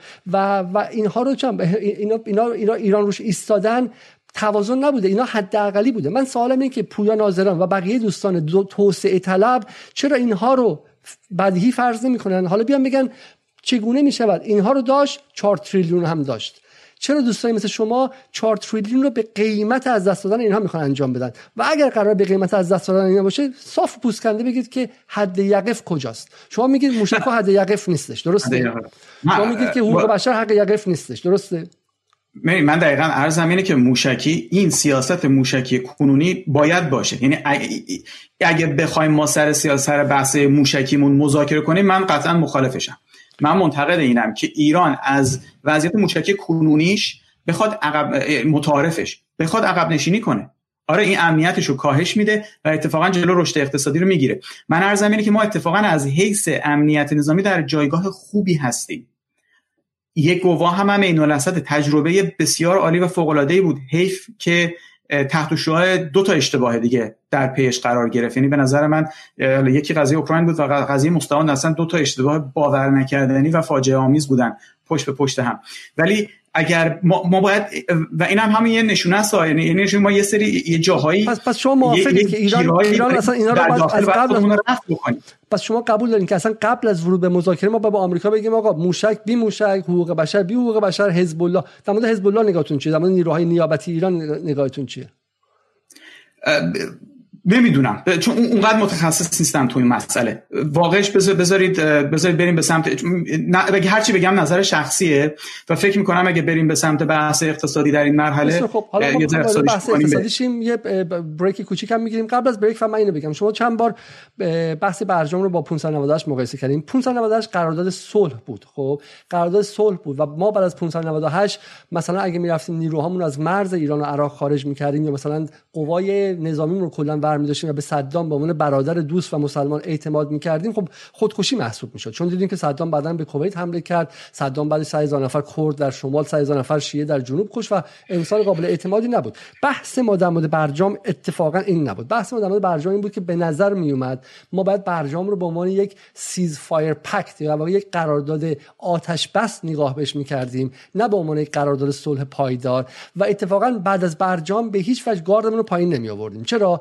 اتفاقا باید نگاه می‌کردیم که آمریکا در این منطقه به خاطر اقتضائات ژئوپلیتیک خودش شاید اصلا حق هم داشته باشه به ایران اعتماد نکنه شاید بخواد ایران رو نابود کنه ایران رو بهش حمله کنه. زندگی دیگه زندگی سیاسی هر حکومتی موظفی که از منافع خودش دفاع کنه نه منافع بقیه. و اگر ما اون نگاه داشتیم بعد از برجام اتفاقا نمی‌رفتیم که بگیم آقا بیا حالا بغلت کردیم بیا با هم دیگه بشم دخترمون با هم دیگه بدیم پسرمون با هم دیگه بدیم با هم نزدیکتر شیم. FATF هم برداریم و غیره. بعد از برجام و دستمون بالا نگه می داشتیم همونطور که آقای خامنه ای گفت نگران نفوذ باشید نگران مسائل دیگه باشید. ولی دوستان لیبرال اتفاقا می‌خواستن همش دست ایران پایین بیارن. برجام دو برجام سه به شکلی به FATF و انگار می‌خواستن اون پروژه خل اصلاح ایران رو در زمینه اقتصادش بیشتر و بیشتر عملی کنند سوال من از پویا ناظران اینه که آیا ما بعد از برجام نباید یه مقدار محتاطتر رفتار می‌کردیم؟ ببینید من علت که با 598 مقایسهش می‌کنم این نیست که ماهیت قرارداد یکی. من می‌خوام بگم ما یک کشوری هستیم که در سیاست خارجی و مذاکره کم تجربه ایم. یعنی هم وزارت خارجمون کم تجربه است و هم مردم ما به طور کلی ندیدن که چقدر افت و خیز داره مذاکرات. چه شکلیه؟ یعنی مردم چین اینو خیلی بیشتر تجربه کردن این افت و خیزها رو دیدن اروپایی دیدن.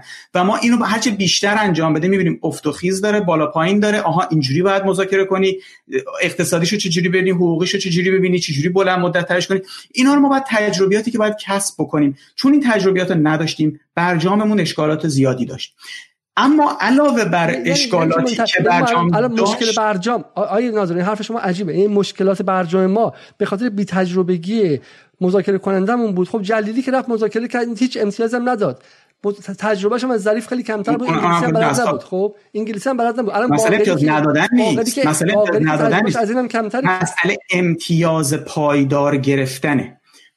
point مذاکره اینه که چجوری امتیاز پایدار بگیری. و امتیازی وقتی پایداره که خب یک بده‌بستان متناسب که نف... هر دو طرف باشه طراحی کردی. به خاطر تجربه به توازن قوای واقعی در داخل ایران بود. وقتی در داخل ایران بخش از نیروهای شما که اصلاح طلبان رئیس جمهور وقت کشور آقای خاتمی آقای رفسنجانی که نفر دوم انقلاب و صاحب انقلابه و یه جمعیت کثیری از طبقه متوسط صاحب سرمایه اجتماعی سرمایه تکنولوژیک ایران مرتب میگن بده بره بده بره بده بره. تجربه سیاست خارجی. تجربه نیستش که. سیاست, سیاست مجبور می‌کنه خل سلاح رو قبول کنی سیاست خارجی موضوع منافع ملیه و اینکه بخوایم من نه اصلاح طلبم نه اصولگرا بخوایم بگیم این بد یا اون بد یا این مثلا اصلا وارد این موضوعات نمیشم. من به دنبال اینم که بگم چه درسی اصلا نمی‌خوام کسی رو انگشت اشاره بگم بگم تو تقصیر داشتی. چه درسی می‌تونیم؟ ما الان بیاین درس بگیریم. من میگم کم تجربه بودیم حالا درس می‌گیریم. درس برجام این بود که آقا باید سیستی که به یک این پیش پرداخت نکنی و بایستی که روی کرده کمی حقوقی داشته باشی. ببخشید کمی به جای حقوقی کمی اقتصادی داشته باشی. باید ما رو... یعنی اینا فقط در معلفه های طراحی توافقه که یه توافق پایدارتر برسیم. و بعدش هم بایستی که ما دیپلماسی اقتصادی فعالمون رو ادامه می‌دادیم. آقای روحانی نه تنها در باب دیپلماسی خارجی بعدش اشتباه کرد. از مورد چین که مثال معروفشه تا اشتباهات دیگه. خب در داخل هم اشتباه کرد. یعنی تمام همون منافع پولایی هم که اومد رو کاملا با سرکوب ارزی حروم کرد با عدم اصلاح نظام بانکی حروم کرد با افزایش نرخ الا ماشاءالله می‌تونم بگم چجوری اشتباه کرد.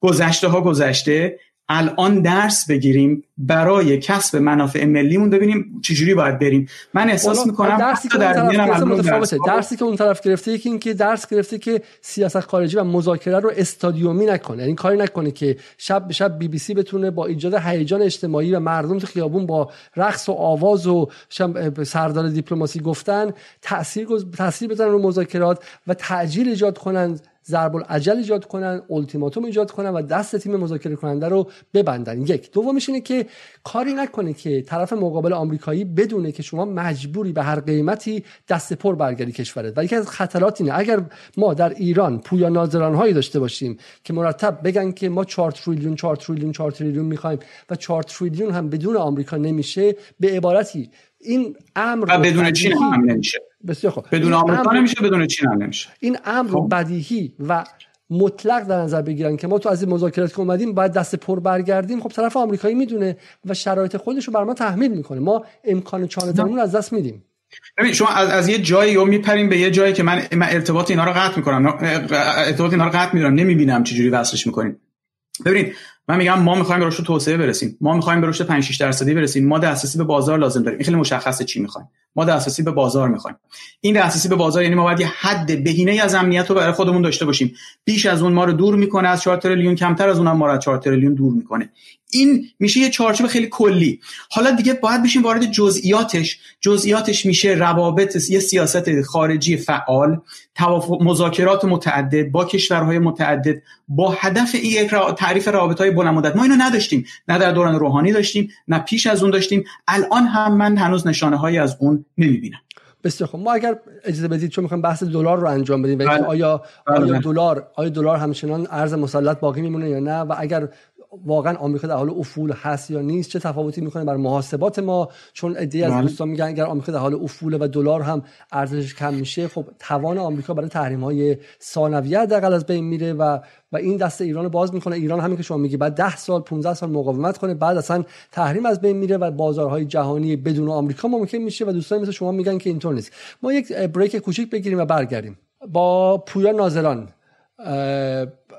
از اقتصاددانان ایرانی مقیم آمریکا و متخصص ارزیابی ریسک اعتباری صحبت می‌کنیم امشب. آقای ناظران دکترای اقتصاد خودشون از دانشگاه اوهایو گرفتن چون در ابتداش از صدای من نیامد من این رو تکرار می‌کنم و بحث ما درباره دلار امکان دلار زدایی یا دی دلارایزیشن هستش که ایده مطرح می‌کنن. در سطح جهانی میگن که چه بسا بشه به تدریج دلار هژمونی و سلطه خودش رو از دست بده یا نده. حالا ما یک ساعت اول رو در مورد مسائل کلی صحبت کردیم اما حرفی که باقی میمونه اینه که آیا ما یک معتقدیم که در جهان امروز اقتصاد و امنیت اموری در هم تنیده هستند و اینها از همدیگه سوا نیستن. یک برای اینکه ما اصلا دیدیم که بایدن در این سخنرانی اخیرش که من متاسفانه فیلمش رو پیدا نتونستم دیر شد بذارم میگه که بله سخت هستش از از دست دادن بازارهای گاز روسیه و غیره دشواری هایی به وجود خواهد آورد اما نمی‌تونیم از امنیت خودمون بگذریم. یعنی آمریکا با این همه امنیت با بمب اتم های متعدد با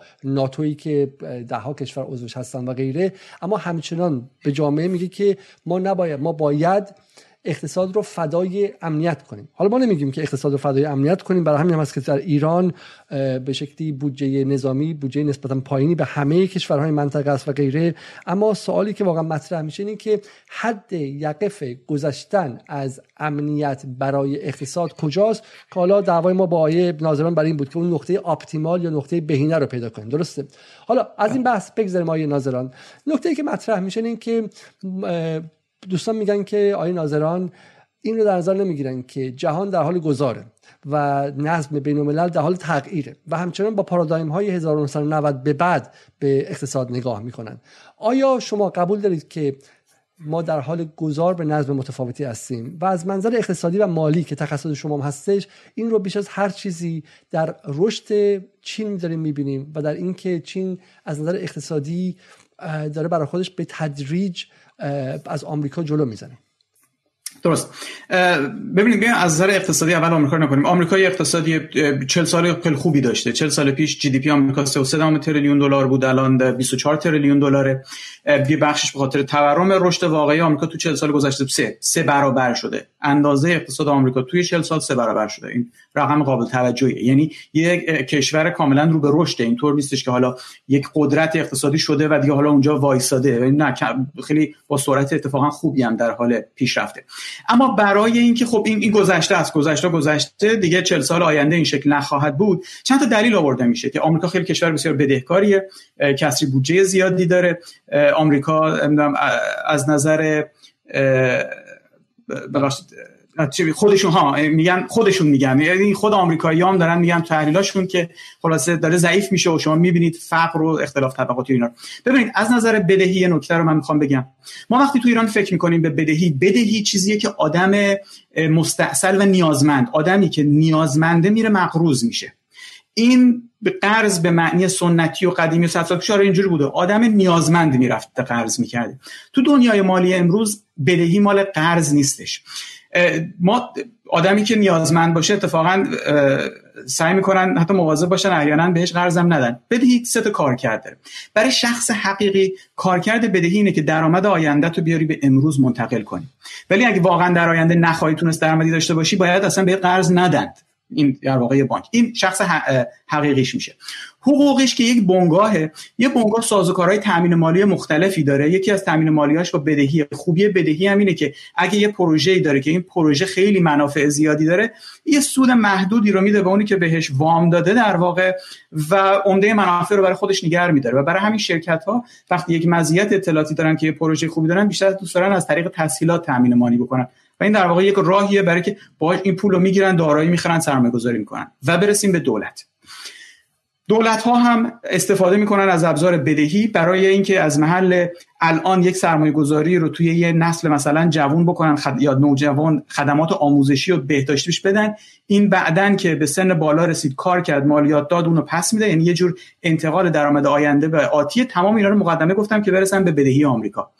یک نقشی هم ما داریم به عنوان بدهی یک امین وسط. ببینید پول یک بدهیه. بدهی متقابله. یعنی مثلا من می‌تونم بیام به شما بگم ببینید شما من به شما می‌رسم میگم آقای علیزاده من به شما اینقدر بدهکارم. الان یه چیزی به من بده. ما یه بدهی متقابل ایجاد می‌کنیم. این تو اقتصاد کارکرد پول داره. یعنی بعدش من می‌تونم مثل مثل چکی که از شما می‌گیرم میرم چک میدم به دیگری. اما گاهی مثلا من به شما اعتماد ندارم. میگم شاید شما چکت بیمحل باشه این چکی که به من میدی که بعد من بخوام این چک رو دست به دست کنم تو بازار. میگم بیا یه آدم ریش سفید معتمدی پیدا کنیم. او یک بدهی متقابل با شما ایجاد می‌کنه و من و ما با چک او کار می‌کنیم. خب اون از سر نیاز نیومده چک می‌کشه. قصد سرمایه گذاری صنعتی هم نداره که بدهی ایجاد کرده. او کارش اینه که بدهی متقابل ایجاد می‌کنه یک کمیسیونی از روی این بر میداره ولی یک ابزاری برای تعاملات مالی که ایجاد می‌کنه. تعاملات مالی هم پوینتش اینه که ما فعالیت اقتصادی که می‌کنیم بدبستانمون همزمان نیست. ما با تعهدات مالی مشکل زمانی بین تعاملات اقتصادی رو حل می‌کنیم.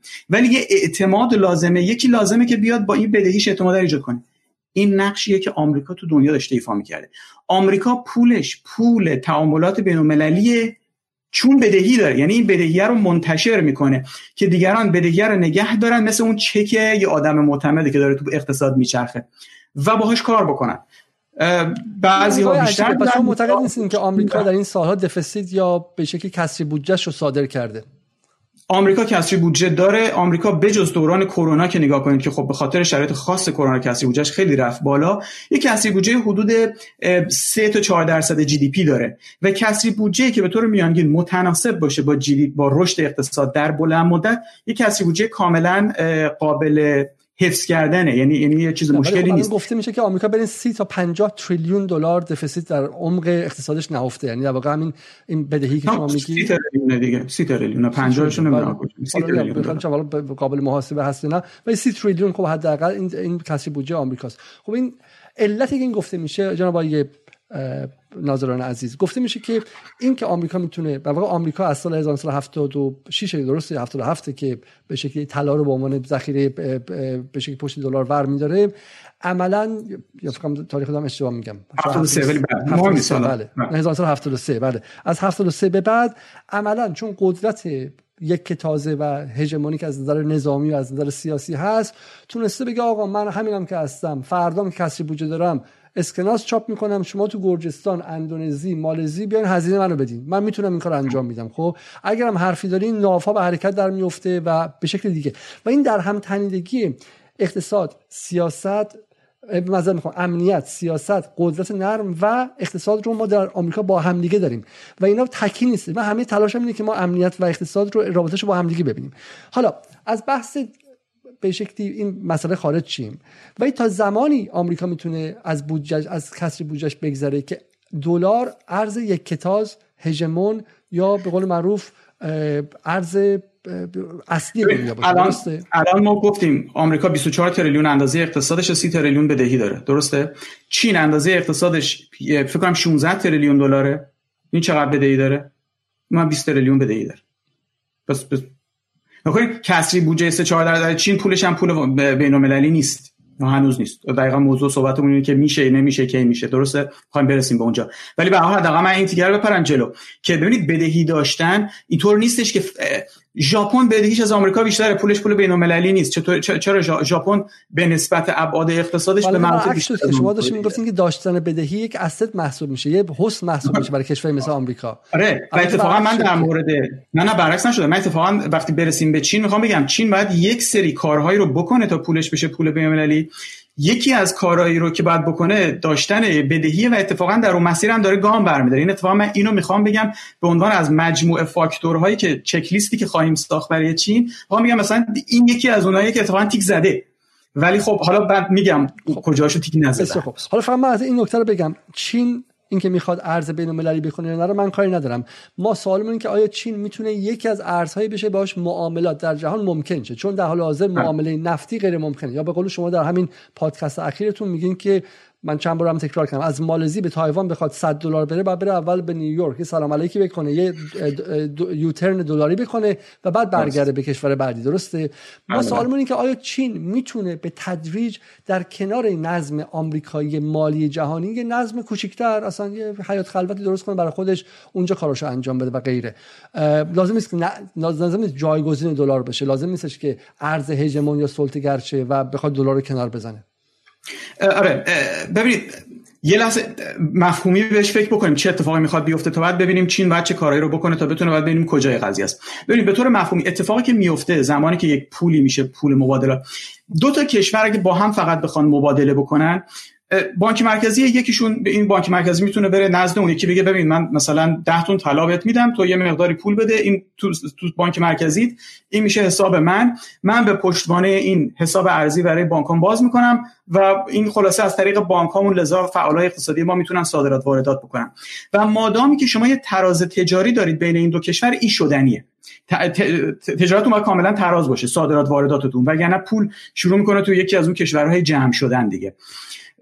گیرش چیه؟ گیرش اینه که اون اونی که طلا رو داده مثلا یا هر چیزی یه دارایی با ارزشی رو داده و اون نزد حساب بانک مرکزی حساب کرده دستش زیر ساتور اونه. به این معنی که اگه اون کشور دچار یه بحرانی بشه و یهو بخواد با چاپ پول اونو جبران بکنه در واقع ارزش پول این کشور اول رو بین برده یعنی 10 تن طلا داده حالا با اون پول می‌بینه مثلا 8 تن طلا بیشتر نمی‌تونه بخره. مثلا اینجوری دو تن طلا از اینا دزدیدن.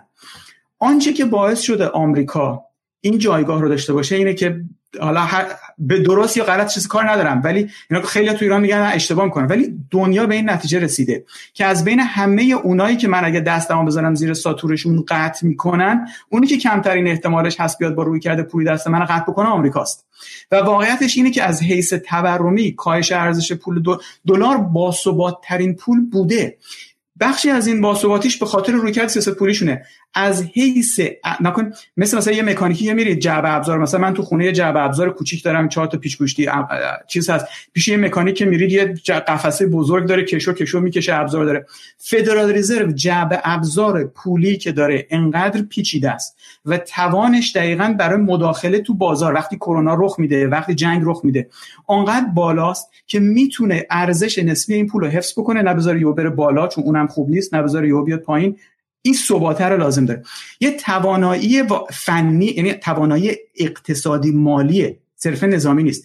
آیا به وجه نظامیش بی اهمیت؟ نه نه. آمریکا که خود جایگاه خودش رو به عنوان پلیس دنیا معرفی کرده قطعا میاد به این کمک می‌کنه. ولی اینطور نیستش که این دلاره یک ابزاری شده که آمریکا داره اتفاقا باهاش مثلا دنیا رو میمکه و فلان. چون دنیا واقعیتش اینه که اونقدری که فکر می‌کنین صاحبان تریلیون ها دلار ثروت به دور دنیا اونقدرم که تو ایران تصور میشه خر نیستن. ببخشید. واقعا یه حساب کتابایی دارن برای کاراشون که پولشون رو چجوری پخش بکنن. اینطور هم مثلا در الان, الان مثلا الان این روسا نشون دادن که ندارن اتفاقا. نشون داد نشون داد که نشون نشون داد که الان که اولیگارکا رو می‌خوان پولاشون رو بگیرن یک دفعه همشون رفتن تو لیست تحریم و غیره. نشون داد که این رویای پول و اقتصاد اصل قضیه است و کشورها هم, هم با هم دیگه مرزشون علکیه. خیلی خود رویای پس از 1990 بود که از خوابش بلند شدیم ما. اگر شما در سمت باشی در سمت چین روسیه باشی ممکنه پولت از بین بره. خیلی ساده. تصویر روسیه اینه. روسیه الان 640 میلیارد دلار 630 میلیارد دلار 630 میلیارد دلار ذخایر ارزی داشت. تا دو هفته پیش الان که معلوم. 630 میلیارد دلار داشت. اینم حدودا 130 میلیاردش طلا بود از اون 500 میلیاردی که 25 میلیاردش IMF بود از اون 475 میلیارد 60 میلیاردش رنمینبی بود یعنی یوان حالا بود تو بانک مرکزی چین. این بقیهش اتفاقا تا سال 2018 100 میلیاردش دلار آمریکا بود و اینم دلار نیست اوراق بدهی دولت آمریکاست. ما میگیم دلار همینجوری میگیم دلار. نه دلار به معنی اسکناسی که شما می‌تونین برین مثلا تو بازار وسط تهران بخرید. اینا اوراق قرضه رو نگهداری می‌کنن 2018 دقیقا بهار 2018 این رو روسیه از 100 میلیارد آورد به 15 میلیارد دلار و به تدریج کاهش داد. اما پولش تو اروپا نگه داشت. انتخابی که به هر دلیل منطقی من نمی‌دونم. اینها رو به صورت یورو و پوند و فرانک توی تقریبا این میشه حدود 400 میلیارد دلار اونجا نگردش و الان دقیقا 3.9 میلیارد دلار بیشتر دلار نداشته بعد از 630 میلیارد واقعا رقم اندکی. همش هم اوراق کوتاه مدت بود که برای گذران کارش بود. و این اتفاق برعکس اون چه تو ایران گفته میشه مال سه سال و نیم پیش هم هست. من اینجا دارم پایان جون 2017 رو با پایان جون 2018 مقایسه می‌کنه و همین در تغییر دلار خریدن یوان و افزایش خورده یورو و غیره. خب این رو ما در مورد روسیه دیدیم. یعنی در واقع روسیه به سمت دلار زدایی رفته این عدد ببخشید میون کمتری این عددا رو مطمئن ها درصده. ببخشید من من فکر کردم عدد چیزی گفتم خودش این داره درصد نشون میده. اوکی. درصد هم فکر کنم 20 درصد بالاست. چون شما خود الان به بانک مرکزی روسیه عددش هست دقیقاً تابستون 2018 15 میلیارد دلار. بسیار خوب. حالا حالا سوالی که سوالی که حالا بود این بود که میگم سوالی این بود شما میگید که آمریکا همچنان ارزش نمی‌دونم باشه اون رویایی که ما از خوابش بیدار شدیم چی بود؟ نکنین بالاخره آره روسیه یه, یه بیگدار به آب زد و خب پولاش زیر ساتور اونها بود. نکنین بحثم این بود. گفتم اگر که یه کشوری اونی, اونی که پولش واحده دوچار چالش بشه آیا از اونهایی که از پولش استفاده می‌کنن سوء استفاده می‌کنه؟ احساس ارزیابی دنیا تو این 40 سالی بوده که آمریکا کمترین ریسک این سوء استفاده رو داره. ولی اگه اون کشور بخواد بیاد به کشور دیگه حمله بکنه و بحث خلاصه عبور از آبرام آبراموویچ که به جای حمله نکرده که آبراموویچ اولیگارک فاسده که از فروپاشی شوروی خورد و برد الان توی انگلیس داره میگه می‌خوام چلسی رو بفروشم برم به کودکان اوکراینی کمک کنم. به التماس افتاده. ولی اون غرب میگه نه این کافی نیستش. خب این منظورم اینه که نه. الان اتفاقا اتفاقی داره میفته ببینید اولیگارشا بالاخره همه جوره حامی پوتین یعنی پوتین آنچه روی ستون هایی که روش پوتین ایستاده قدرتیه که اولیگارشا بهش میدن و خب برای همین رفتن به سراغ اولیگارشا پس, بله. پس این پس حالا من همه حرفم اینه که پس ما آیا وارد یک عصر جدید شدیم یا نشدیم؟ من اتفاقا به نظرم میاد من انتظار داشتم که به تدریج داریم میریم به سمت فضایی فکر کنم از دو هفته پیش یه عوض شد. یعنی یه انگار رفتیم عقب. آن دورانی که درش بودیم به خاطر اتفاقاتی که دو هفته پیش به قایت تقویت شد و مکانیسم هاش دوباره سفتتر و جاگیرتر شد و فکر می‌کنم اگر هم به سمت یک دوران جدیدی بودیم که آره من احساس کنم اگرچه خیلی کنتر از اون چه من فکر کنم تو ایران تصور میشه برداشت من از این گذارمون ولی عقب گرد کردیم بیشتر رفتیم به اون دوران خب حالا حالا بیایم اینجا جناب ناظران. به یکی بحثایی که هستش اینه من حرف شما در مورد بدهی به کنار ولی یکی از بحثایی که هست به خود آمریکا خیلی مطرح شد بحث ترید دفیسیت یا به کسری تجاری آمریکا نسبت به چین بودش خب؟ بله. و این من از سال 2014 هم نشون میدم از سال 2014 تا 2019 استثنا این شاید کمتر شده باشه. اما این به صورت سعودی بوده. درسته؟ این در واقع کسری تجاری چین رو خیلی که نگاه می‌کنن میگن یکی از نشانه های افول نسبی اقتصادی آمریکاست. خب آیا شما با این تصویری که دارید می‌بینید موافقید و این رو به عنوان یکی از نشانه هایی می‌بینید که ممکنه که نماینده افول نسبی اقتصادی آمریکا باشه؟ ببینید نه این این نشونی از اون ببخشید از اون افول نسبی نیستش. یه دلیلی که اون نبینیم اون کاهشی که رخ داد یه بخشی بخاطر که یه بخشی نحوه محاسبه این تراز یه عدد خیلی صریح و مشخصی نیست. مشمول محاسبه حسابداریه. و وقتی یک یک شرکتی مثل اپل تو آمریکا هست تو چین هست اونجا تولید می‌کنه میاره اینجا این که این این چه اتفاقی افتاد؟ آیا این تراز تج... مثبت بود منفی بود؟ بالاخره درون شرکت چین بود. در درون یه شرکت آمریکایی بود که تو چین حضور داره. محاسبه اینها وجوه حسابداری داره که اتفاقا چون که شرکت های آمریکایی سود مالیاتی که میدن رو کل سودشون نیست رو اون بخشی از سود که وارد آمریکا می‌کنن از تکنیک های حسابداری استفاده می‌کردن که توی عددهای آماری تراز تجاری آمریکا رو به شدت برد بالا. و بخشی از اون کاهش که می‌بینید به خاطر اینکه اون قانون حسابداری رو عوض کردن. یهو یک ذره این عدد واقعی شد. هنوز هم سر اینکه این این عدد چقدر واقعی بحثه ولی به هر حال آره آمریکا یک تراز تجاری منفی داره. به خاطر اینکه چین کارخونه آمریکاست محصول کالا تولید می‌کنه میفرسته.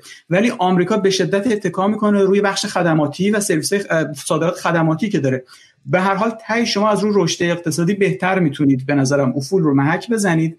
افول و صعود و این جور مسائل رو تا تراز تجاری رو که شما به خاطر چیزی که ما بهش میگیم transfer pricing یک قلم تو بحث حسابداری. همین transfer pricing خیلی bias ایجاد می‌کنه تو این شاخص بسیار ما یک دونه تصویر دیگه هم داریم می‌بینیم اینجا. اونم باز واقع نشون میده که مجموع import یا به شکلی واردات از چین 393 بوده 393 میلیارد بوده اونور 110 میلیارد بوده و حالا این کالاها رو هم می‌تونیم ببینیم. خب بله.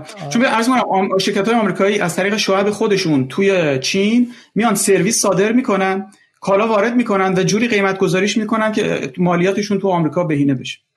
و بعد شما اینا رو درست نمی‌تونید ببینید خلاصه. ولی گفته بفرمایید. بله.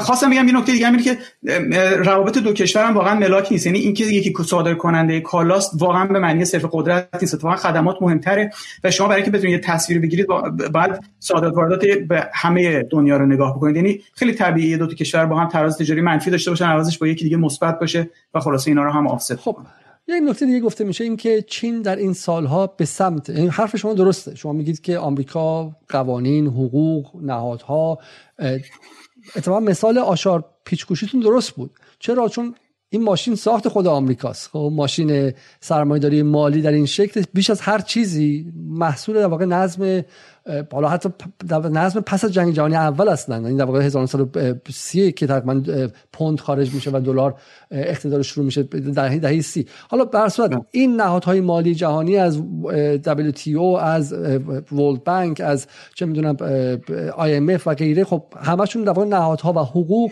همه چفت و بسته همشون آمریکایی برای همین خب مسلم آمریکا بهتره. اما گفته میشه که چین داره اون بغل یک دکون دیگه می‌زنه. و مثلا این نشانه از این دوام نقشه کشورهایی که به Asian Infrastructure Investment Bank یا بانک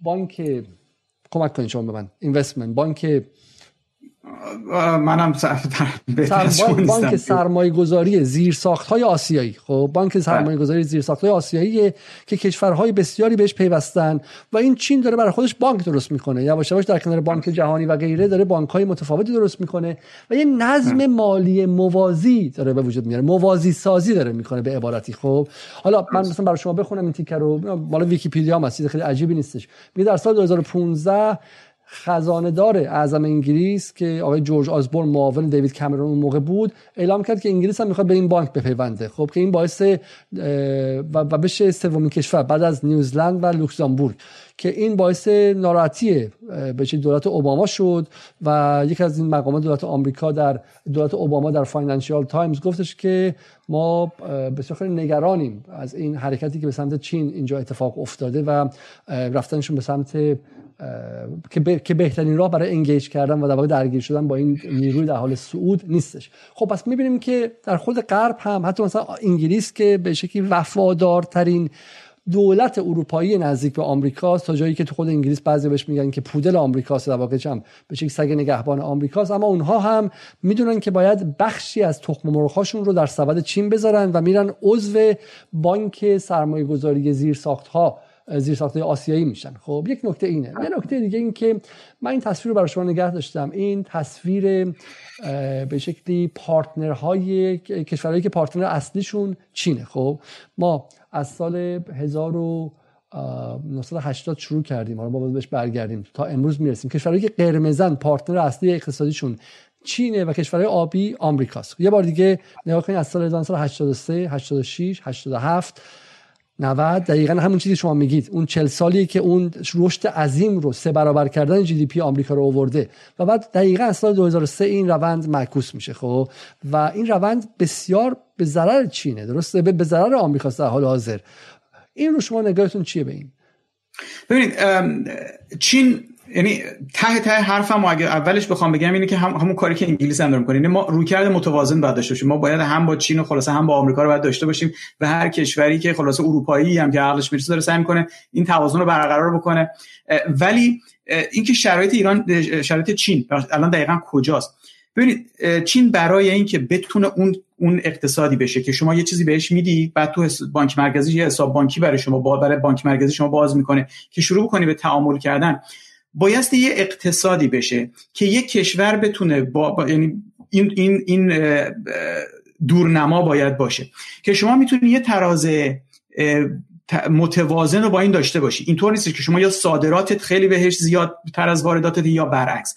چون اگه نتونید تراز داشته باشی در اون مجموعه کشورهایی که با این پول کار می‌کنن به مشکل می‌خوره. یعنی هی سرمایه شما یه جا تجمیم میشه و بعد باید باید, یه هزینه اونو از اونجا خارجش بکنه یه دلیلی برای همین هم اتفاقا منوپولی بودن پول مبادلات جهانی بهینه است از جهتی. از این جهت مشخص بهینه است که مشکل تراز تجاری رو حل می‌کنه. خب وقتی که شما بخوای با دو تا پول کار بکنی حداقل این پول باید اینقدر بزرگ باشه که بتونه مشکل تراز تجاری برای شما ایجاد نکنه که سرمایه شما جمع باشه بشه.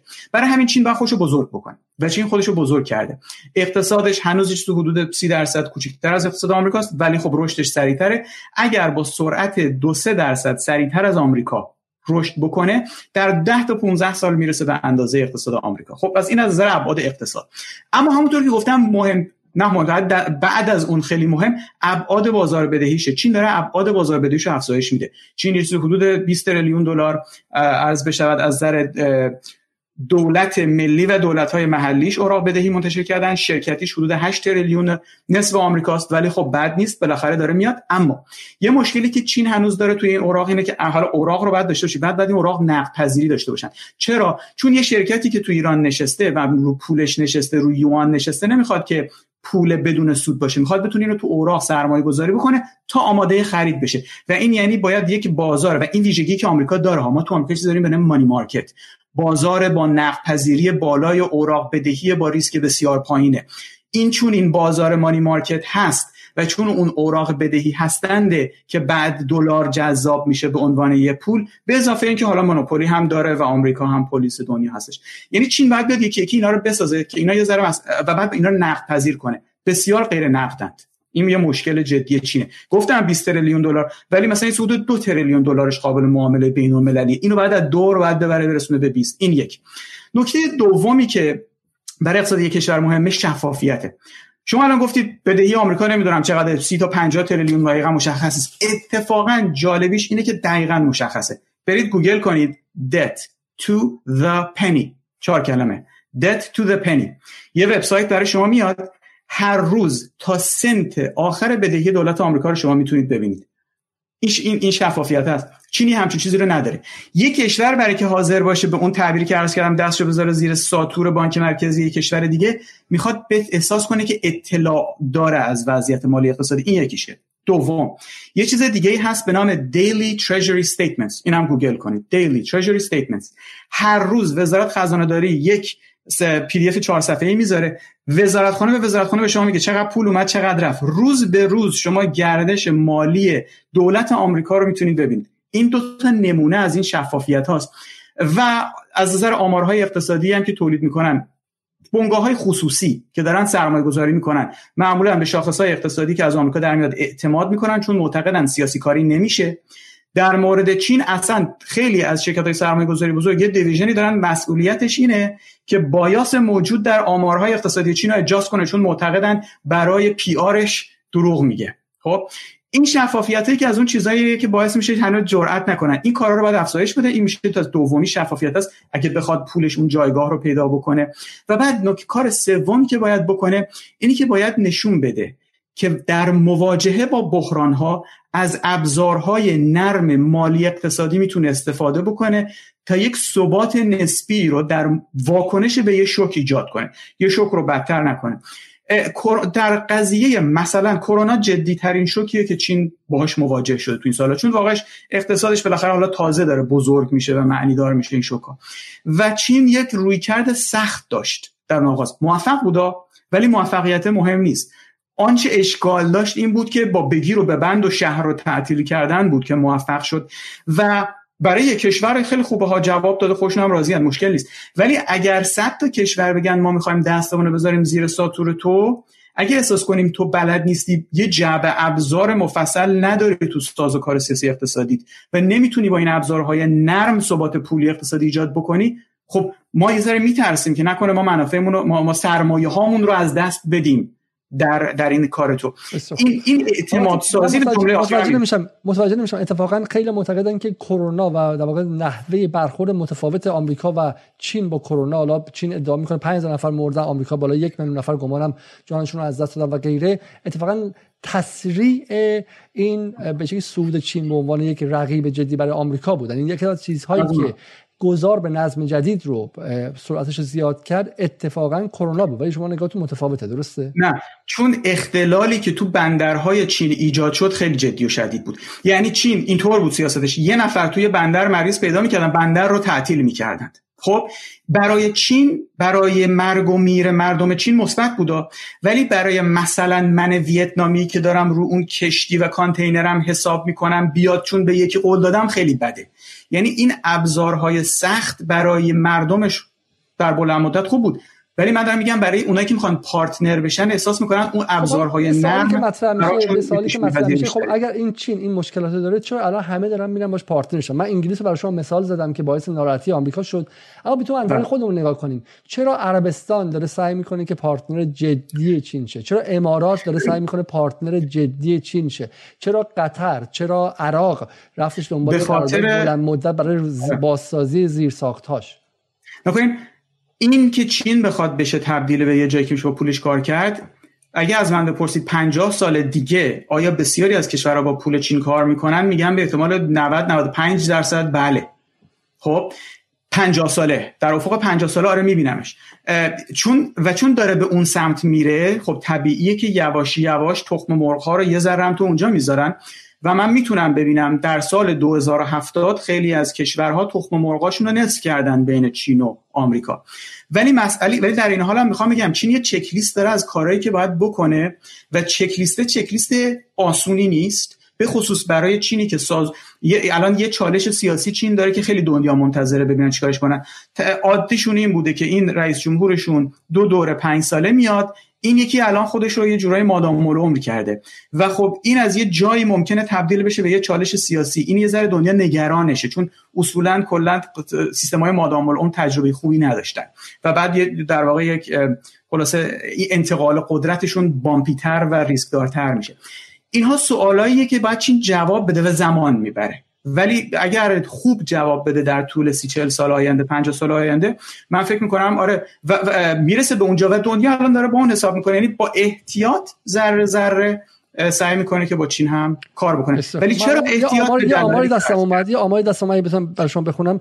میگه که در بین سی کشور در واقع اقتصاد بزرگ سال 2020 در سالی که کرونا اتفاق افتاد فقط چین به شکلی رشد اقتصادی مثبت که دو درصد بود داشتش. خب در بقیهشون همه یا صفر منفی بود درسته؟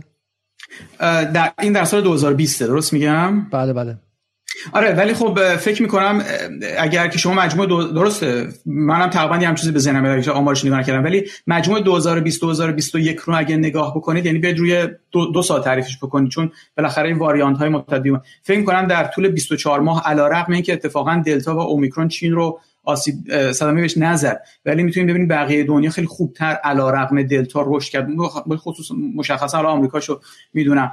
علیرغم دلتا تونست رشد بکنه و مجموع 24 ماه فکر می‌کنم که چین چندان جلوتر از بقیه نیست. یه جایی تقریبا مثل بقیه عمل کرد. حالا اینو پس پس من اینو بعدا نگاه می‌کنم و توی جای مختلف منتشر می‌کنم که شما شما دارید میگید. بعد بعدا خود شما هم گفتید امکان اعتبار سنجی همزمان نداریم. خب یه نکته دیگه دکتر ناظران اینه که گفته میشه که چین داره به سمت تهاتر میره و بسیاری تهاتر رو مسخره می‌کنن. وقتی سعید جلیلی از تهاتر حرف علی لاریجانی بهش بهش ریشخندش کرد و غیره. ولی چین داره امکان تهاتر یا بارتر اکونومی رو بیشتر می‌کنه و این تهاتر هم می‌خواد دلایلش اینه که دقیقا به اون سلام علیک توی بانک نیویورک نیاز نداره. لازم نیست هی بره یوترن هی بره دور برگردونه دلاری انجام بده و, برگرده. رشد اقتصاد تهاتری در این سالهای مختلف در سطح جهانی رو شما چه توجیه می‌کنید پس؟ ببینید تهاتر هزینه داره و خیلی پایدار نیست. اصلا در واقع من رشد صد سال اخیر رو بخوام بگم رشد انسان ناشی از این بوده که اصطلاحا ترانزکشن کاست رو کاهش داده. به این معنی که با استفاده از خودرو کامیون هزینه که یه چیزی رو ببری یه جا کاهش داد بعد با استفاده از اینترنت هزینه ارتباط و مبادلات رو کاهش داد و با استفاده از پول هزینه تراکنش های مالی رو کاهش داد. چون شما گشتن جستجو برای یافتن یه کسی که چیزی داره که شما می‌خواهید و شما چیزی داری که او می‌خواد هزینه بره. پول این هزینه رو کاهش می‌داد بهینگی رو افزایش می‌داد و برای همین پول مطلوبه. یک سری استکاکاتی دقیقا این وسط ایجاد شده. چین می‌خواد حالا کمتر اتکا بکنه به دلار ولی پول خودش هم اساسا همچه آمادگی نداره. یعنی کسی هنوز آماده نیست به اون معنی دستشو زیر ساتور یوان چین بذاره دقیقا به دلایلی که عرض کردم بحث شفافیتش رو بحث ریلایبیلیتیش رو داره سعی کنه به دنبال راهکارها اینجور باشه ولی واقعیتش اینه که افزایش هزینه مبادله نه بهین قطعا بهینه نیست این که اصلا مشخصه یعنی رشد رو کاهش میده و پایدارم نیست. یعنی دقیقا به این علت که رشد کاهش میده. یعنی بالاخره همه به دنبال اینن که راه کم هزینه برای مبادله پیدا کنن. برای همین هم از ما تو ایران میگیم آقا ما وقتی که ایران دوباره رفت زیر تحریم های ثانویه چه اتفاق شد؟ هزینه معامله های ایران هزینه معامله ها و مبادله های ایران به شدت رفت بالا دیگه. transaction cost ش افزایش پیدا کرد و این بهینگی رو آورد پایین GDP رو آورد پایین. ما رویکردی که مبتنی بر افزایش هزینه باشه رویکرد پایداری نیست و تعادل یه رویکرد با افزایش هزینه است. صداتون قطع شد. من صدای شما رو ندارم. یک از نکاتی که مخاطب به گیت شده میگه که آقای ناظران گفتن که چین با رفتارش مثلا سختگیری در بگیر و ببند نشون داد که جای خیلی واقعا شما میگید که آقا اون قدرت نرم در مورد چین خیلی جذاب نیست. حالا دو, دو مسئله است. یکی اینکه چین برخلاف بالاخره باید رشد بکنه. بله. حالا نه حالا چین برخلاف نظم آمریکایی برخلاف نظم آمریکایی نمیگه من می‌خوام اگر من بندرهامو اینجوری اداره می‌کنم تو شهرها تو سر مردم می‌زنم شما موظفی که این کارو کنی. آمریکا میگه ای من حقوق بشر دارم و به شکلی مثلا چند حالا حقوق به شکلی ازدواج متفاوت و غیره دارم. همه باید در جهان این داشته باشم نداشته باشم به اسم نقض حقوق بشر بهتون حمله می‌کنم. چی میگه آقا؟ من این کارو می‌کنم تو برو هر کاری خواستی بکن. ولی الان شما میگن برعکس اتفاقا چین تو بحث کرونا نشون که جون آدم براش مهمه. تو آمریکا یه میلیون نفر مردن. آقای ناظران من میگم از بحث ایشون شوفم داره به کنایه میگه. میگه من از بحث ایشون این می‌فهمم که آمریکا خیلی خوبه برای سرمایه و چین. بعد چون در آمریکا جون مردم مهم نبوده و در چین مهم بوده. نمی‌دونم واقعش اینه که اینقدر ساده نمیشه بحثش کرد ولی یعنی نمی‌دونم با چینی هم باید صحبت بکنید بیاید به خود آمریکایی هم صحبت بکنید. فکر می‌کنم هر کدوم نظراتی دارند. یعنی خود مردم آمریکا فکر می‌کنم خیلی هاشون راضی نبودند. به اینکه تو کشورشون یه کاری مثل روی کردش میشه. یعنی این یه مطالبه مردم بود. چون چیز دیگه براشون مهم بود. ولی اساسا من نمی‌خوام راجع به جون آدم ها صحبت کنم. من دارم میگم آیا چین به عنوان یک کشوری که کشورهای من بحثم واقعا اقتصادی بذارید نگه دارم که حالا بشه یه ذره صحبت درست تری کرد. اینه که وقت چین وقتی که در مواجهه با یه بحرانی به جایی که سعی کنه این رو مدیریت بکنه با حداقل هزینه میاد و خیلی سخت و با هزینه بالا مثلا مثل بستن یه بندر در واکنش به یک مریض کرونایی. اینو حل می‌کنه نمی‌خوام بگم بده اصلا بحث خوب و بد نیست. ولی به هر حال برای اون کشور خارجی که رو اون بندر حساب می‌کرد برای مبادله خارجی ریسک برعکسش که نگاه برعکسش نگاه کنید. اگر چین اگر چین بیاد و بگه آقا اولیگارک های جهان اولیگارک های جهان حکومتتون هر کار بدی کنه من پول شما رو نمی‌خورم. مثل آمریکا فریزش نمی‌کنم. خب این هم یه جذابیت دیگه. برای این نظر آره. داره متفاوت میشه. حرف درسته؟ یعنی من اینو قبول دارم که چین یک مزایایی نسبت به از یه جهت مساویه. یعنی تقریبا نظر اندازه خودش مساوی مساوی نیست. ولی تو هم حدوده کافیه از نظر چیز. از اونجا مزیت مساوی این خوبه. قطعا از این نظر که بحث‌های حقوق بشری و خلاصه این فضای دنیا اینجوری نمی‌کنه این رو خیلی کشورها بهش به دیگه مزیت نگاه می‌کنن. اما می‌خوام تاکید کنم کاستی هایی هم هست. یعنی اینطور نیستش که چین تمام آماده باشه اونجا رو پر بکنه و اون کاستی ها هنوز وزنه رو سنگین کرده به این معنی که یوان جای آمریکا دلار رو نمی‌گیره. ولی خب به این معنی که از توی چه می‌دونم یکی ده تا تخماقش یکیش رو هم می‌ذاره توی سبد سیستم پولی مالی خب این میشه میذار سریعتر بحث بریم جلو که اواخرش تا بله. می‌رسه من چند سوال مشخص دارم. سوال مشخص من اینه که چین مقدار زیادی دلار داره درسته؟ و شما بهتر از من می‌دونین که یک خورده تریلیون اوراق بدهی تریلیون دلار داره. خیلی میگن که این برای اینکه بتونه قیمت یوان رو پایین نگه داره و در واقع اجازه نده. حالا به قول شما دستوری. آمریکا هم همیشه اعتراض می‌کنه که این سیاست آزاد نیست و دستوری و چین میگه همینی که هستش. خب من می‌خوام قیمت یوان رو پایین نگه دارم. خب این در نگاه پویا ناظران به چه معنیه؟ چین به تا ده سال پیش به طور خیلی جدی ابزار اصلی سیاست اقتصادیش سرکوب پول خودش بود. یعنی درست برعکس اون کاری که ما در دولت آقای در دوران برجام دولت آقای روحانی کردیم که پول خودمون رو بردیم بالا ارز سرکوب کردیم. چین برعکس بود. و از این استفاده کرد برای که مزیت ایجاد بکنه و در واقع چجوری این کارو می‌کنه همین که میفرمایید. یعنی میاد صادرات که می‌کنه همه اون رو بر نمیگردونه باعث میشه سرمایه خارجی براش انباشت بشه ولی باعث میشه که ارزش پولش پایین نگه این دیگه از ده سال پیش یواش یواش در یک دوره گذاری از اون گذر کرد. الان چین مزیت تکنولوژی انقدر داره که نیاز نداره به اون کار و اتفاقا اون کار چون فشار تورمی تو اقتصادش ایجاد می‌کنه با توجه به سرعت رشدش داره میاد پایین واقعا مطلوبش نیست و برای چین کنترل تورمش مهم بوده. و خلاصه برای که موفق باشه اون ابزار مال اون موقع بود و من فکر کنم الان میشه گذاشت اون اون ابزار دیگه گذاشته کنار. اتفاقا این یک تریلیون رو هم از غذا اگه نگاه کنید نسبتا ثابته. یادم نمیاد بگم توی مثلا 5 ساله ثابته یا 7 ساله ولی واقعا چندین ساله که اون نگهداری اوراق خزانه آمریکا تو چین تغییر معنیداری نداشته. حالا می‌رسیم به بحث مهم روسیه و جنگ اوکراین و تأثیری که اوکراین در جنگ اوکراین بله. روی روی دلار می‌ذاره. یک چیزایی گفته میشه اینکه خب بالاخره اگرچه روسیه ابعادش با ایران مقابل مقایسه نیست ولی روسیه ابعادش با اقتصاد چین هم مقابل مقایسه نیست. بالاخره یک از 9 دهم تریلیون دلار عددی نیست مقابل آمریکا. ولی آیا پوتین از نگاه شما یک آدم بیخرد و ابله بود از منظر سیاست واقعی که اقتصاد رو فضای امنیت کرد و محاسبات اقتصادیشون متفاوت گذاشت. چون گفته میشه که روسیه قبل از این کار سویفت خودش رو به وجود آورد رفت با چین امکان تهاتر برای خودش به وجود آورد روی فروش بله. منابع مستقیم به چین و کشورهای دیگه. و در واقع همون موازی سازی که ما داریم میگیم من نمیگم که روسیه موفق خواهد شد به هیچ وجه غیر از اینکه غیر از این تجاوز روسیه به اوکراین رو هم ما محکوم می‌کنیم به همین صراحت خب. ولی بحثمون چیز دیگه ایه بحثمون اینه که بله. به نظر میاد که روزانه هایی برای امکان موازی سازی با نظم جهانی آمریکایی مالی جهان داره به وجود میاد. ببینید اون جایگزین روسیه رو چطوری برای این اساس می‌بینید؟ من راجع به جایگزین سویفت بگم. ببینید ساخت مثالش رو بزنید پیام های داخلی. شما بخواید یه نرم افزار پیام رسان اصلا پیام رسان مالی نه آدمو آسون از نظر فنی شما بخواید چهار تا مهندس نرم افزار میاری پیام رسان رو می‌نویسه. وجه مهندسی قضیهش سختش نیست. اون وجه مالیشه که مبتنی بر اعتماده و یک خلاصه روابط بلند مدته اون هنوز در مورد رابطه بین روسیه و چین خیلی محکم نیست و می‌بینید اتفاقا چین هم با احتیاط برخورد کرد و من گمانم اینه که چین یواش یواش کرد؟ چین حمایت نکرد. مثلا خیلی جا عموما رای مثلا توی جان؟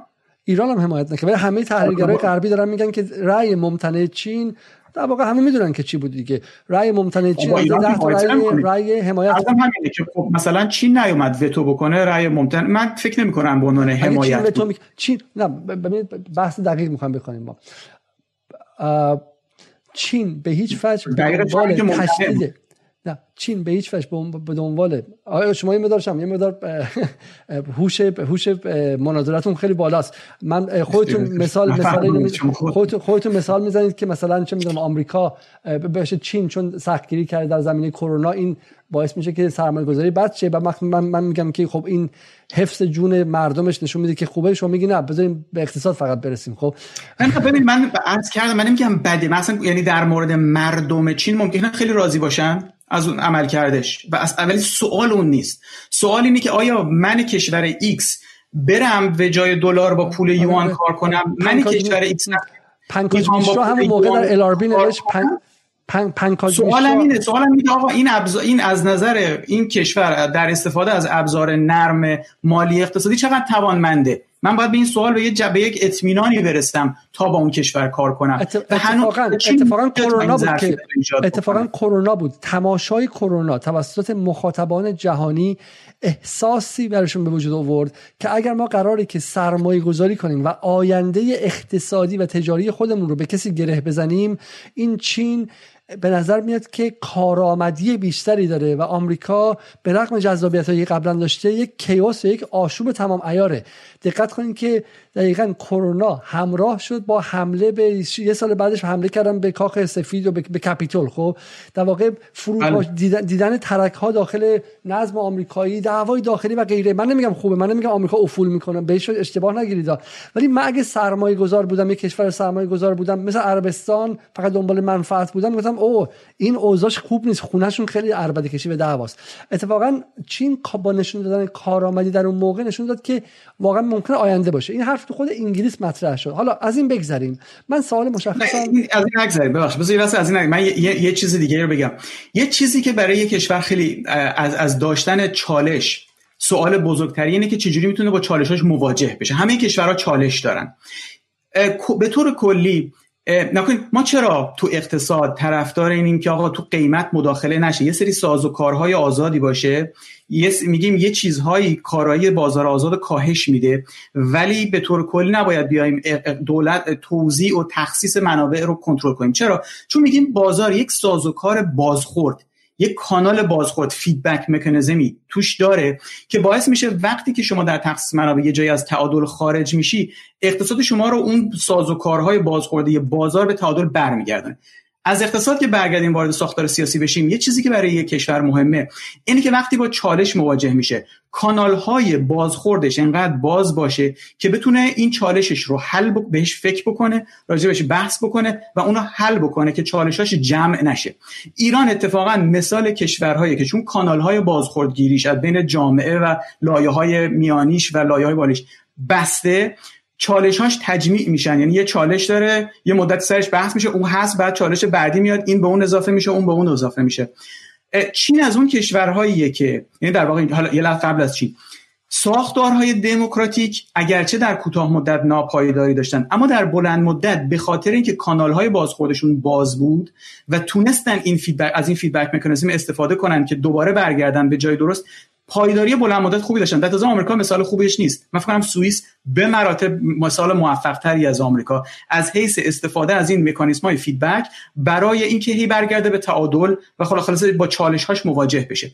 چین اتفاق کار جالبی که رقم زد اینه که تونست بدون سازوکارهای دموکراسی و با بروکراسی که درون حزب کمونیست خودش داشت از لایه های محلی تا میانی تا ملی اون بازخوردها رو بگیره و فیدبک ها رو از پایین به بالا بالا به پایین بده و رشد بکنه. و این فوق العاده بود. این موفقیت بزرگی بود. اما این موفقیت چهل سال برای محکی زدن این موفقیت به نظر میاد کافی نیست. به خصوص که شما شما نگاهتون حالا به پایان برنامه دارید ولی نگاهتون نگاه شما خیلی نگاه غربگرایانه یا نظران عزیز. چین خب زمانی که زمانی که ایرانی ها زمانی که ایرانی ها هم ایرانی ها هم وجود خارجی نداشتن چین آفرین آفرین. خواستم به همین برسم. خواستم به همین برسم. چین در 24 ساعت اگر میگن اگر اگر میگن یک ساعت در نظر بگیرید که 24 ساعت داشته باشه به جای 12 ساعت 24 ساعت داشته باشه توی 23 ساعت و نیم و این تاریخ باشه کل تاریخ بله. مدون بشر باشه توی 23 ساعت و نیم این ساعت چین قدرت اول اقتصادی جهان بوده. GDP چین 1830 وقتی که انگلیسی ها وارد شدن با جنگ تریاک بالاترین GDP جهان بود. خب چین, چین یک سابقه یک سابقه بروکراتیک خیلی قوی داشت. در دوران ماو به شدت با دچار چالش و مشکل شد. ولی تونست به هر تقدیر برگرده و از اون ظرفیت بروکراتیکش استفاده کنه و دوباره ساختار ایجاد کنه. ما مشابه اینو ژاپن داریم. ژاپن یک توانایی بروکراتیک قوی داشت که با بمبای هیروشیما ناکازاکی به هم خورد ولی تونست به اتکای اون دوباره برگرده. آلمان کشور دیگه بود که خیلی نابود شد ولی به اتکای بالاخره اون سابقش تونست دوباره به یه نظم و سامانی برگرده و این یعنی حداقل ما در سه کشور دیدیم که اون سابقه و عقبه چند صد سال و چند هزار سالش اتفاق خیلی هم مهمه. حالا سوال اینه ولی اینا کنید یعنی اون تجربه رو آوردن به کار بردن. ولی اون تجربه رو اومدن در یه ساختار جدیدی دارن به کار می‌برن در یه فضای دیگه به کار می‌برن.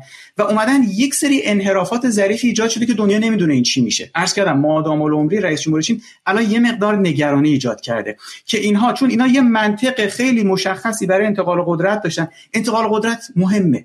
منطق انتقال قدرت برای ثبات مهمه. و دنیا احساس می‌کرد که من می‌فهمم منطق انتقال قدرت چینو. می‌تونم ثبات سیاسیشو درک کنم. و یهو الان دوباره تردید کرده. چین باید بتونه این سوالات رو جواب بده و هر چقدر بیشتر جواب بده بیشتر وزنش تو دنیا بیشتر میشه. ولی ببین بریم ما چون می‌دونم خیلی حرف زدیم بریم سراغ سوال اصلی و تموم کنیم بحث ایران چی کار کنه؟ تهش ما تو ایران چی کار کنیم؟ قبل قبل به همونجا می‌رسیم. خب اولا که من میگم حالا من دارم آیه ناظران رو به صورت حد اکثری گذاشتم دیگه هر چی که دلم می‌خواد میگم. و این ناظران واقعا با نجابت و با به صبوری هیچی هم نمیگه. جواب همه چی هم خواهد داشت. خب من مخاطبان می‌خوام توضیح بدم. چون ما در جدال فقط کارمون به شکلی برنامه ساختن نیستش. ما داریم مهمان درست می‌کنیم. یه جاهایی یعنی دوستانی که مثلا تا به حال بخش رسانه‌ای نداشتن یه جایی داریم مخاطب درست می‌کنیم یه داریم مجری درست می‌کنیم. آیه ناظران خب یه کانالی دارن در تلگرام که بسیار شناخته شده است. که به نظرم گمانم پرطرفدارترین یکی از پرطرفدارترین کانال های اقتصادی و فرد رسانه‌ای هستن و پادکستاشون خیلی حرفه‌ای ساخته میشه. حالا من نمی‌خوام تبلیغ کنم براشون و می‌تونن جواب بدن. آدمی هستن که دارن دارن به شکلی محترمانه و با صبوری رفتار می‌کنن. اینو می‌خوام بگم که مخاطبان بدونن که به شکلی جدال حد اکثری هم میشه به معنی نیستش که ما بخوایم مثلا طرف مقابل رو نابود کنیم و و غیره. ما می‌خوایم تمام منطق بیرون بیاد و مخاطب بتونه ببینه تا خودشون تصمیم بگیرن. من اینو فقط گفتم بله. که تو این دو ساعت احساس اشتباهی نشه. من, من مثلا دارم با آیه بازرگان آیه ناظران خدا نکرده حمله شخصی می‌کنم. خب اگر جایی هم مثلا به شما می‌خوایم به یک برسیم.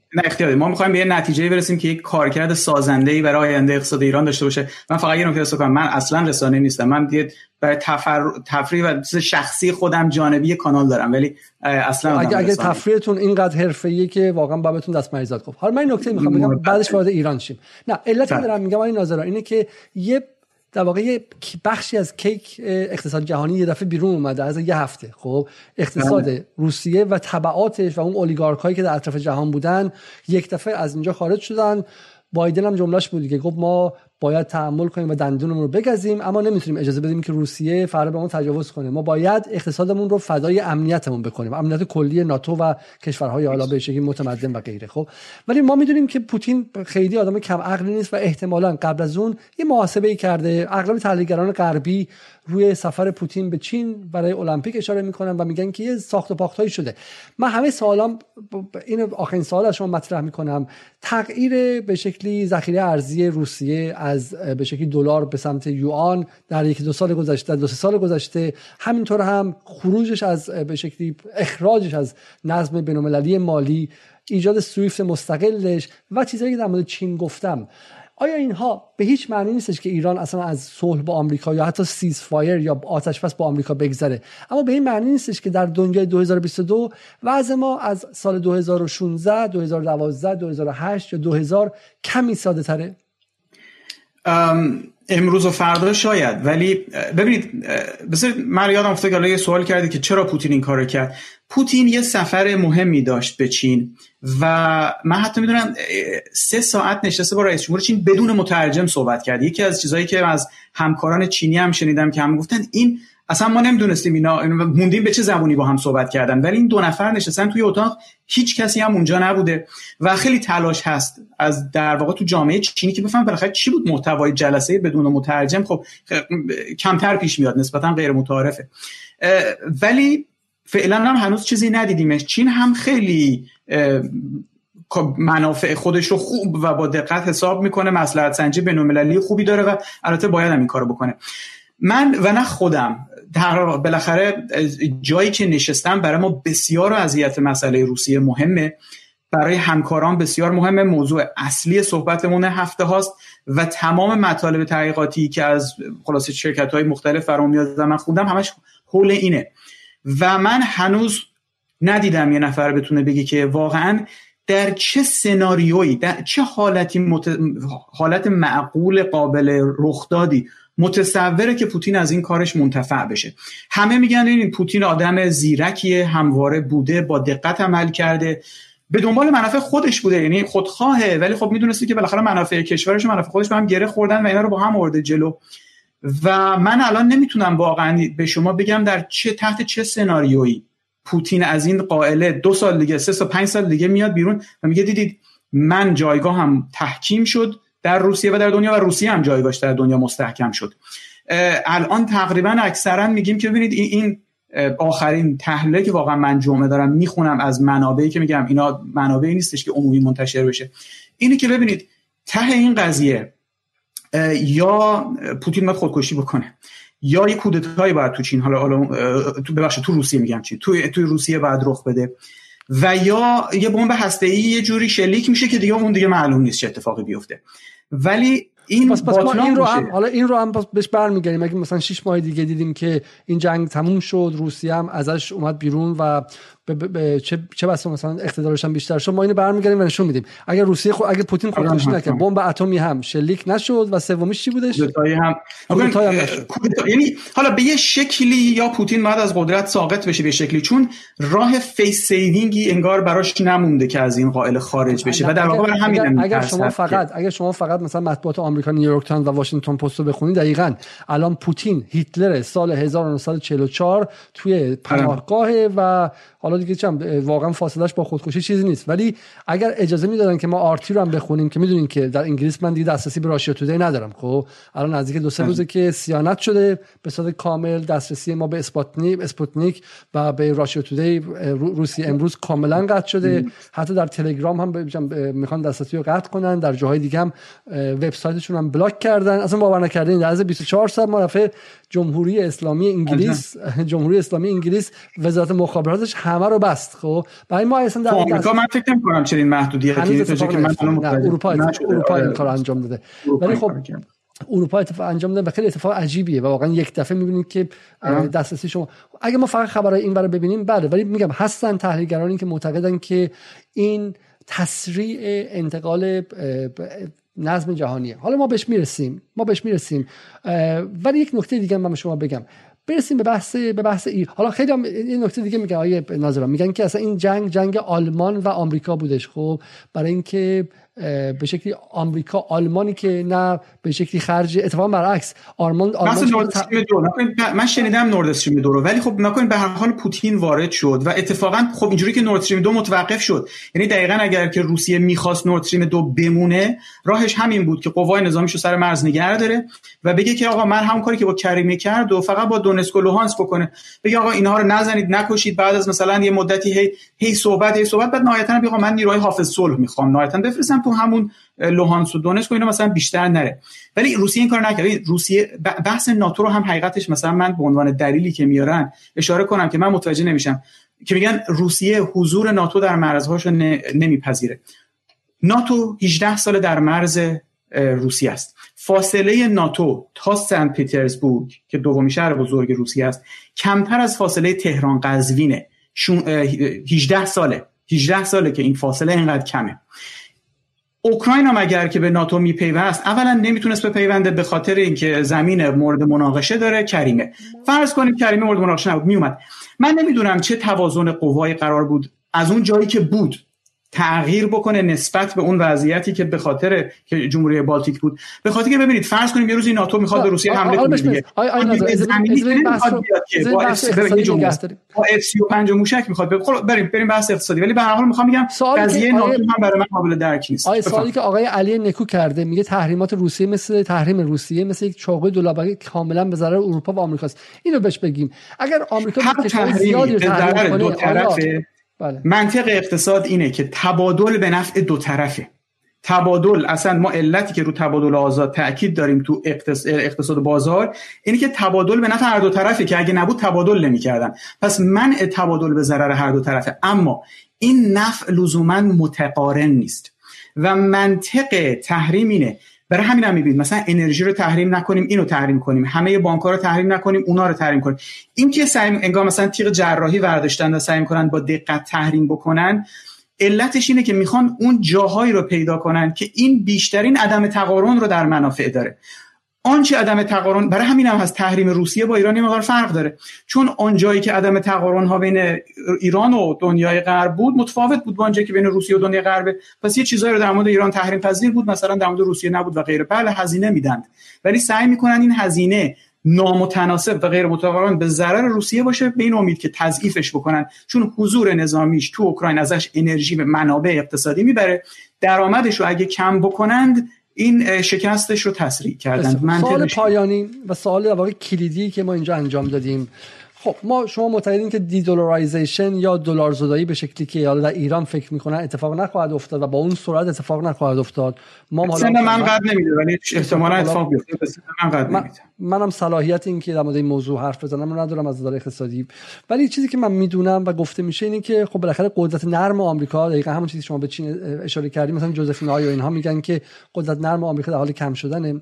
و همینطور هم همون که من نشون دادم گفته میشه. مثلا مثلا اتفاقا ببینید الان اتفاقی آره. که این هفته تو اروپا افتاد دقیقا جلوه این تقویت قدرت نرم آمریکا بود. من قبول دارم یعنی اگه دو, دو هفته پیش ما صحبت می‌کردیم شما می‌گفتید قدرت نرم آمریکا رو به تضعیف منم گفتم آره بالاخره یه تضعیف نسبی داشته. شب ولی شب دراز قلندر بیدار. یعنی دقیقا شما میگه الان که قدرت نرم آمریکا داره خدایی می‌کنه. اصلا باور باور کرده نیستش. دقیقا حق با شماست و اتفاقا جنگی که ما داریم می‌بینیم تفوق قدرت نرم آمریکا و غرب بر قدرت نرم روسیه است. در این شکی نیستش. ولی حالا حرف کلی این بود که سوال من از شما اینه. آیا قبول دارید که با اتفاقی که ما دیدیم در این سالها و تجربه بسیار تلخ برجام اینکه بله. ایران تخم مرغهاش رو در سبدهای متفاوتی بذاره اقتصاد خودش رو دایورسیفای کنه بخشیش رو ببره تو همون کانال رسمی جهانی که شما عرض کردید که بعد با تحریم با مسائل آمریکا و غیره روبروشه ولی چه اشکال داره؟ مثلا 20 درصد اقتصاد ایران تهاتر باشه.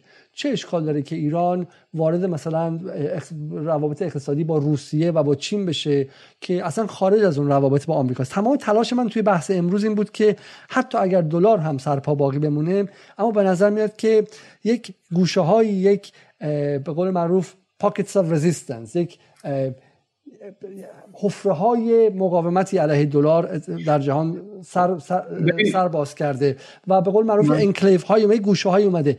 ایران به نظر میاد که می‌تونه در اون حالا اون 4 تریلیون ممکن بشه 3 3 تریلیون خب؟ و تا زمانی که تا زمانی که بتونه به شکلی سایه آمریکا از سرش فرد علتی که دارم اینو میگم اینه. ما یه تجربه ای داشتیم. دیدیم که هر وقت که ایران به یک سطحی از خودیاری رسید آمریکا اتفاقا فشار رو از روی اونجا ورداشت. خب سر واکسن ما حتی دیدیم که زمانی که ایران همون واکسن ها رو در داخل ساخت ورود واکسن خارجی به ایران خیلی خیلی راحت شد. سوال اینه که آیا پویا ناظران اصلا قبول دارید که ما نیازمند افزایش تاباوری اقتصادی و به شکلی تاباور کردن و امن, امن کردن اقتصاد ایران هستیم؟ تا وقتی این اتفاق نیفته آمریکا چشم طمع به حمله اقتصادی به ما خواهد داشت. قطعا ابزارش چیه؟ ابزارش توازنه. شما میگید 20 درصد میگم 20 درصد. کم اتفاقا من فکر کنم ایران با تعاملاتش با چین بیشتر از خیلی بیشتر از نمی‌تونه تواتر من گفتم تواتر منطقه تواتر کلا گفتم. حتی تواتر نه حتی تواتر چرا؟ یعنی کنیم من این همه عرض کردم که پول یوان حالا پول جهانی و اون سلطه هم پیدا نمی‌کنه. ولی در این حال من میگم ما با استفاده ما می‌تونیم اتفاقا یک رابطه یوانی با چین داشته باشیم. و اون ریسکایی رو هم که عرض کردم با یه سری ابزارهای مالی اگر بانک مرکزی پیچیدگی کامل داشته باشه ما اصلا hedging می‌کنیم. ایران می‌تونه اتفاقا یوانی با چین کار کنه و ریسک یوانش رو سعی کنه با یه سری ابزارهای هج بکنه یه هزینه ای داره ولی اون hedging cost احتمالا کمه می‌تونه اون hedging cost رو بپردازه و چرا تهاتری اساسا با اقتصاد چین کار کنه؟ ببینید ما با اقتصاد چین باید کار کنیم. من حتی خیلی بالاتر از 20 درصد هم حالا نمی‌دونم عدد نمی‌خوام روش بزنم ولی احساس می‌کنم مثلا 20 درصد کم بود. فقط من نکته ای که می‌خوام بگم اینه به این معنی نباید باشه که من من با گزاره نگاه به شرق اگر انحصار درشه. یعنی انحصارا نگاه به شرق که من برداشتم اینه که اینجوریه. این این یعنی 100 درصد بریم روی چین این اشتباهه. ولی اگه ما بگیم مثلا ما حالا روز اول که اساسا به خاطر تحریم اول تحریم های اولیه آمریکا اصلا ما رو غول میده به سمت چین متاسفانه. یعنی حتی توان ما رو برای کار با اروپا محدود می‌کنه. ما از روز اول احتمالا سنگین تر باید بریم رو چین.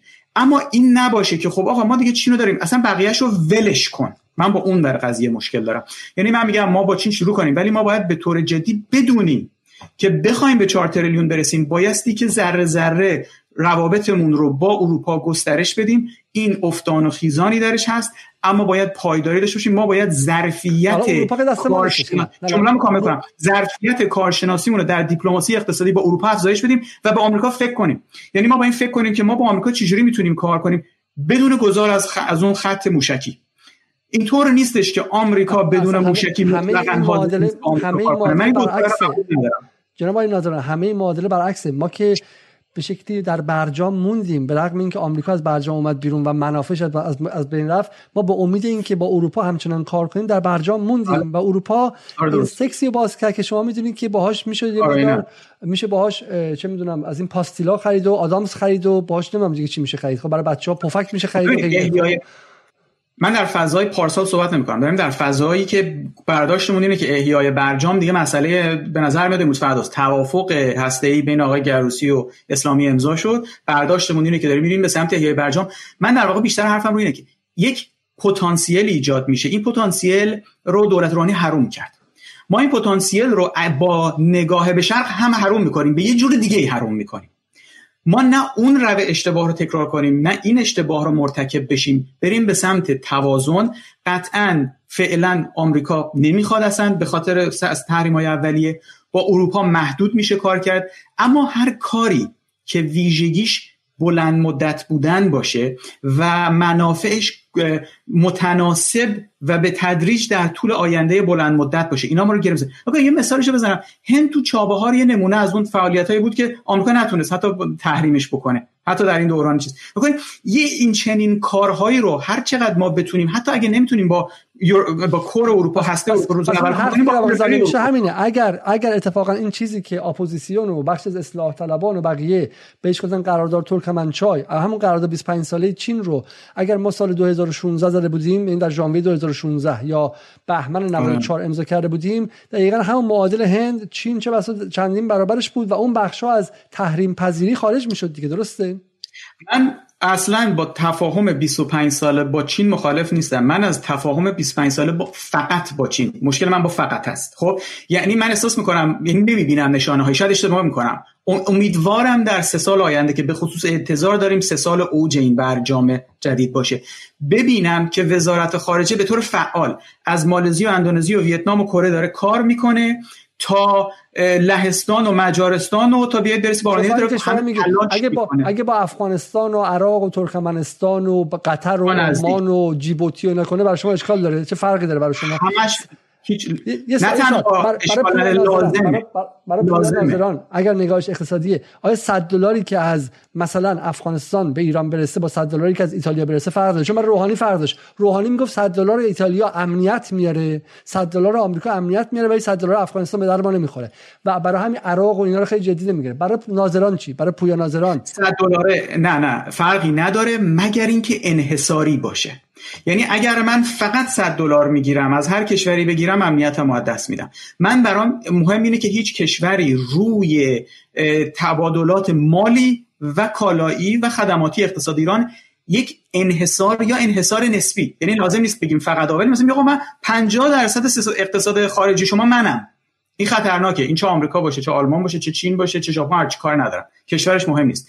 من مثلا حتی هیچ کیک اقتصاد ایران بزرگ کنه حتی شما که دنبال بزرگ کردن کیک اقتصاد هستین اون 4 تریلیون همه 4 تریلیون از چین بیاد. خطرناکه این؟ آفرین. هیچ کشوری نتونسته با یک رابطه انحصاری چهل سال رشد پایدار داشته باشه. چهار سال شاید ها ولی من من دنبال یه چیز پایدارم. رابطه انحصاری به رشد پایدار منجر نمیشه.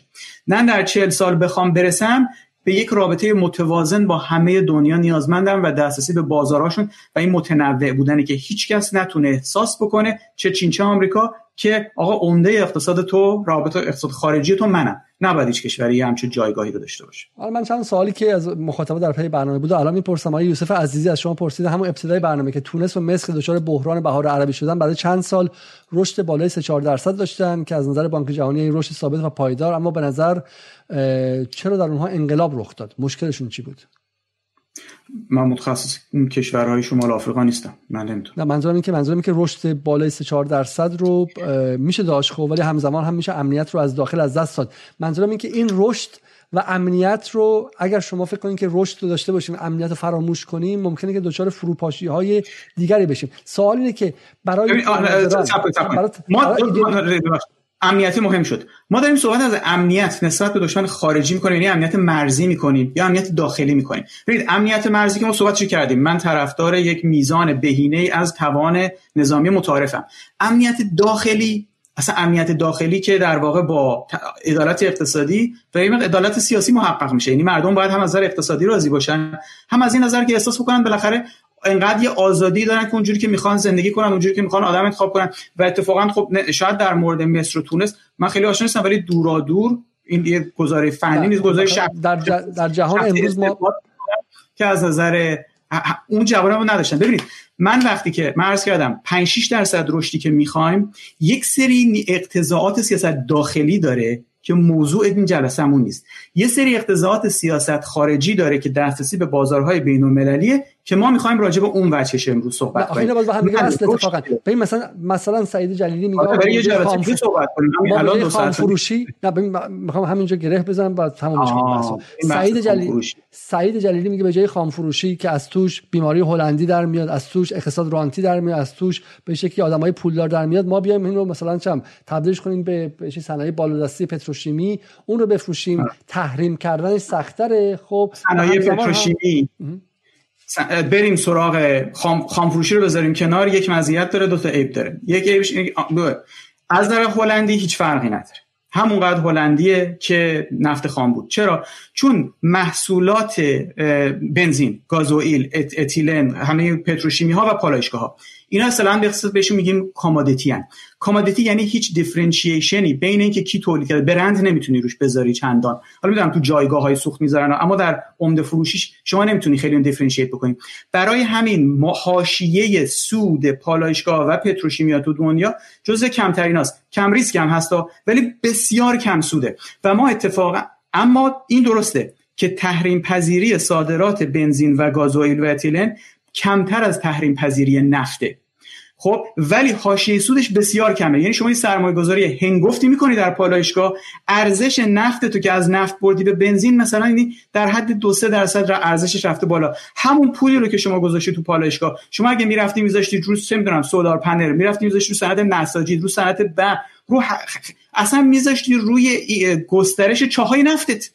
شما چاهای نفت تو گسترش می‌دادی که تولیدت بره بالا خودش نفع بیشتری داشت.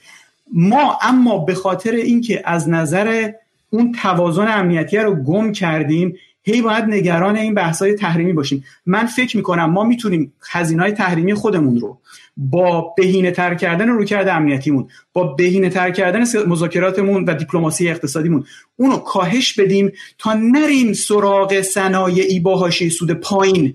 بریم سراغ صنایعی با حاشیه سود بالا و اون میشه نحوه درست استفاده از پول نفتی بسیار خوب. حالا من فقط حرف اون طرفم بزنم. اون طرفم میگه که اگر ما مثل همین چهار سالی که اتفاق افتاد اگر ما به حرف پویا ناظران در سال 2017 وقتی که برجام توسط ترامپ پاره شده بود گوش کرده بودیم مجبور بودیم که 12 شرط پومپئو رو بپذیریم و در اون صورت الان موشک هامون هم رفته بود در اون صورت مسائل دیگه هم رفته بود و الان احتمالا آمریکا چه می‌دونم به چیزی کم آمریکا حتی اسرائیل حتی موقع امارات به چیزی کمتر از حمله به ایران انجام نمی‌داد. برای همین در دنیای واقعی اون موقع یک صنایعی با رشد نرخ با نرخ پایین سودش پایین و حتی داشتن یک به شکل جی دی پی یا تولید ناخالص نیم تریلیون دلاری برای چند سال در حالی که ایران حفظ شه تجزیه نشه بهش حمله نشه خیلی خیلی بهتر از اینکه سه سال چهار سال رشد بالا داشته باشیم.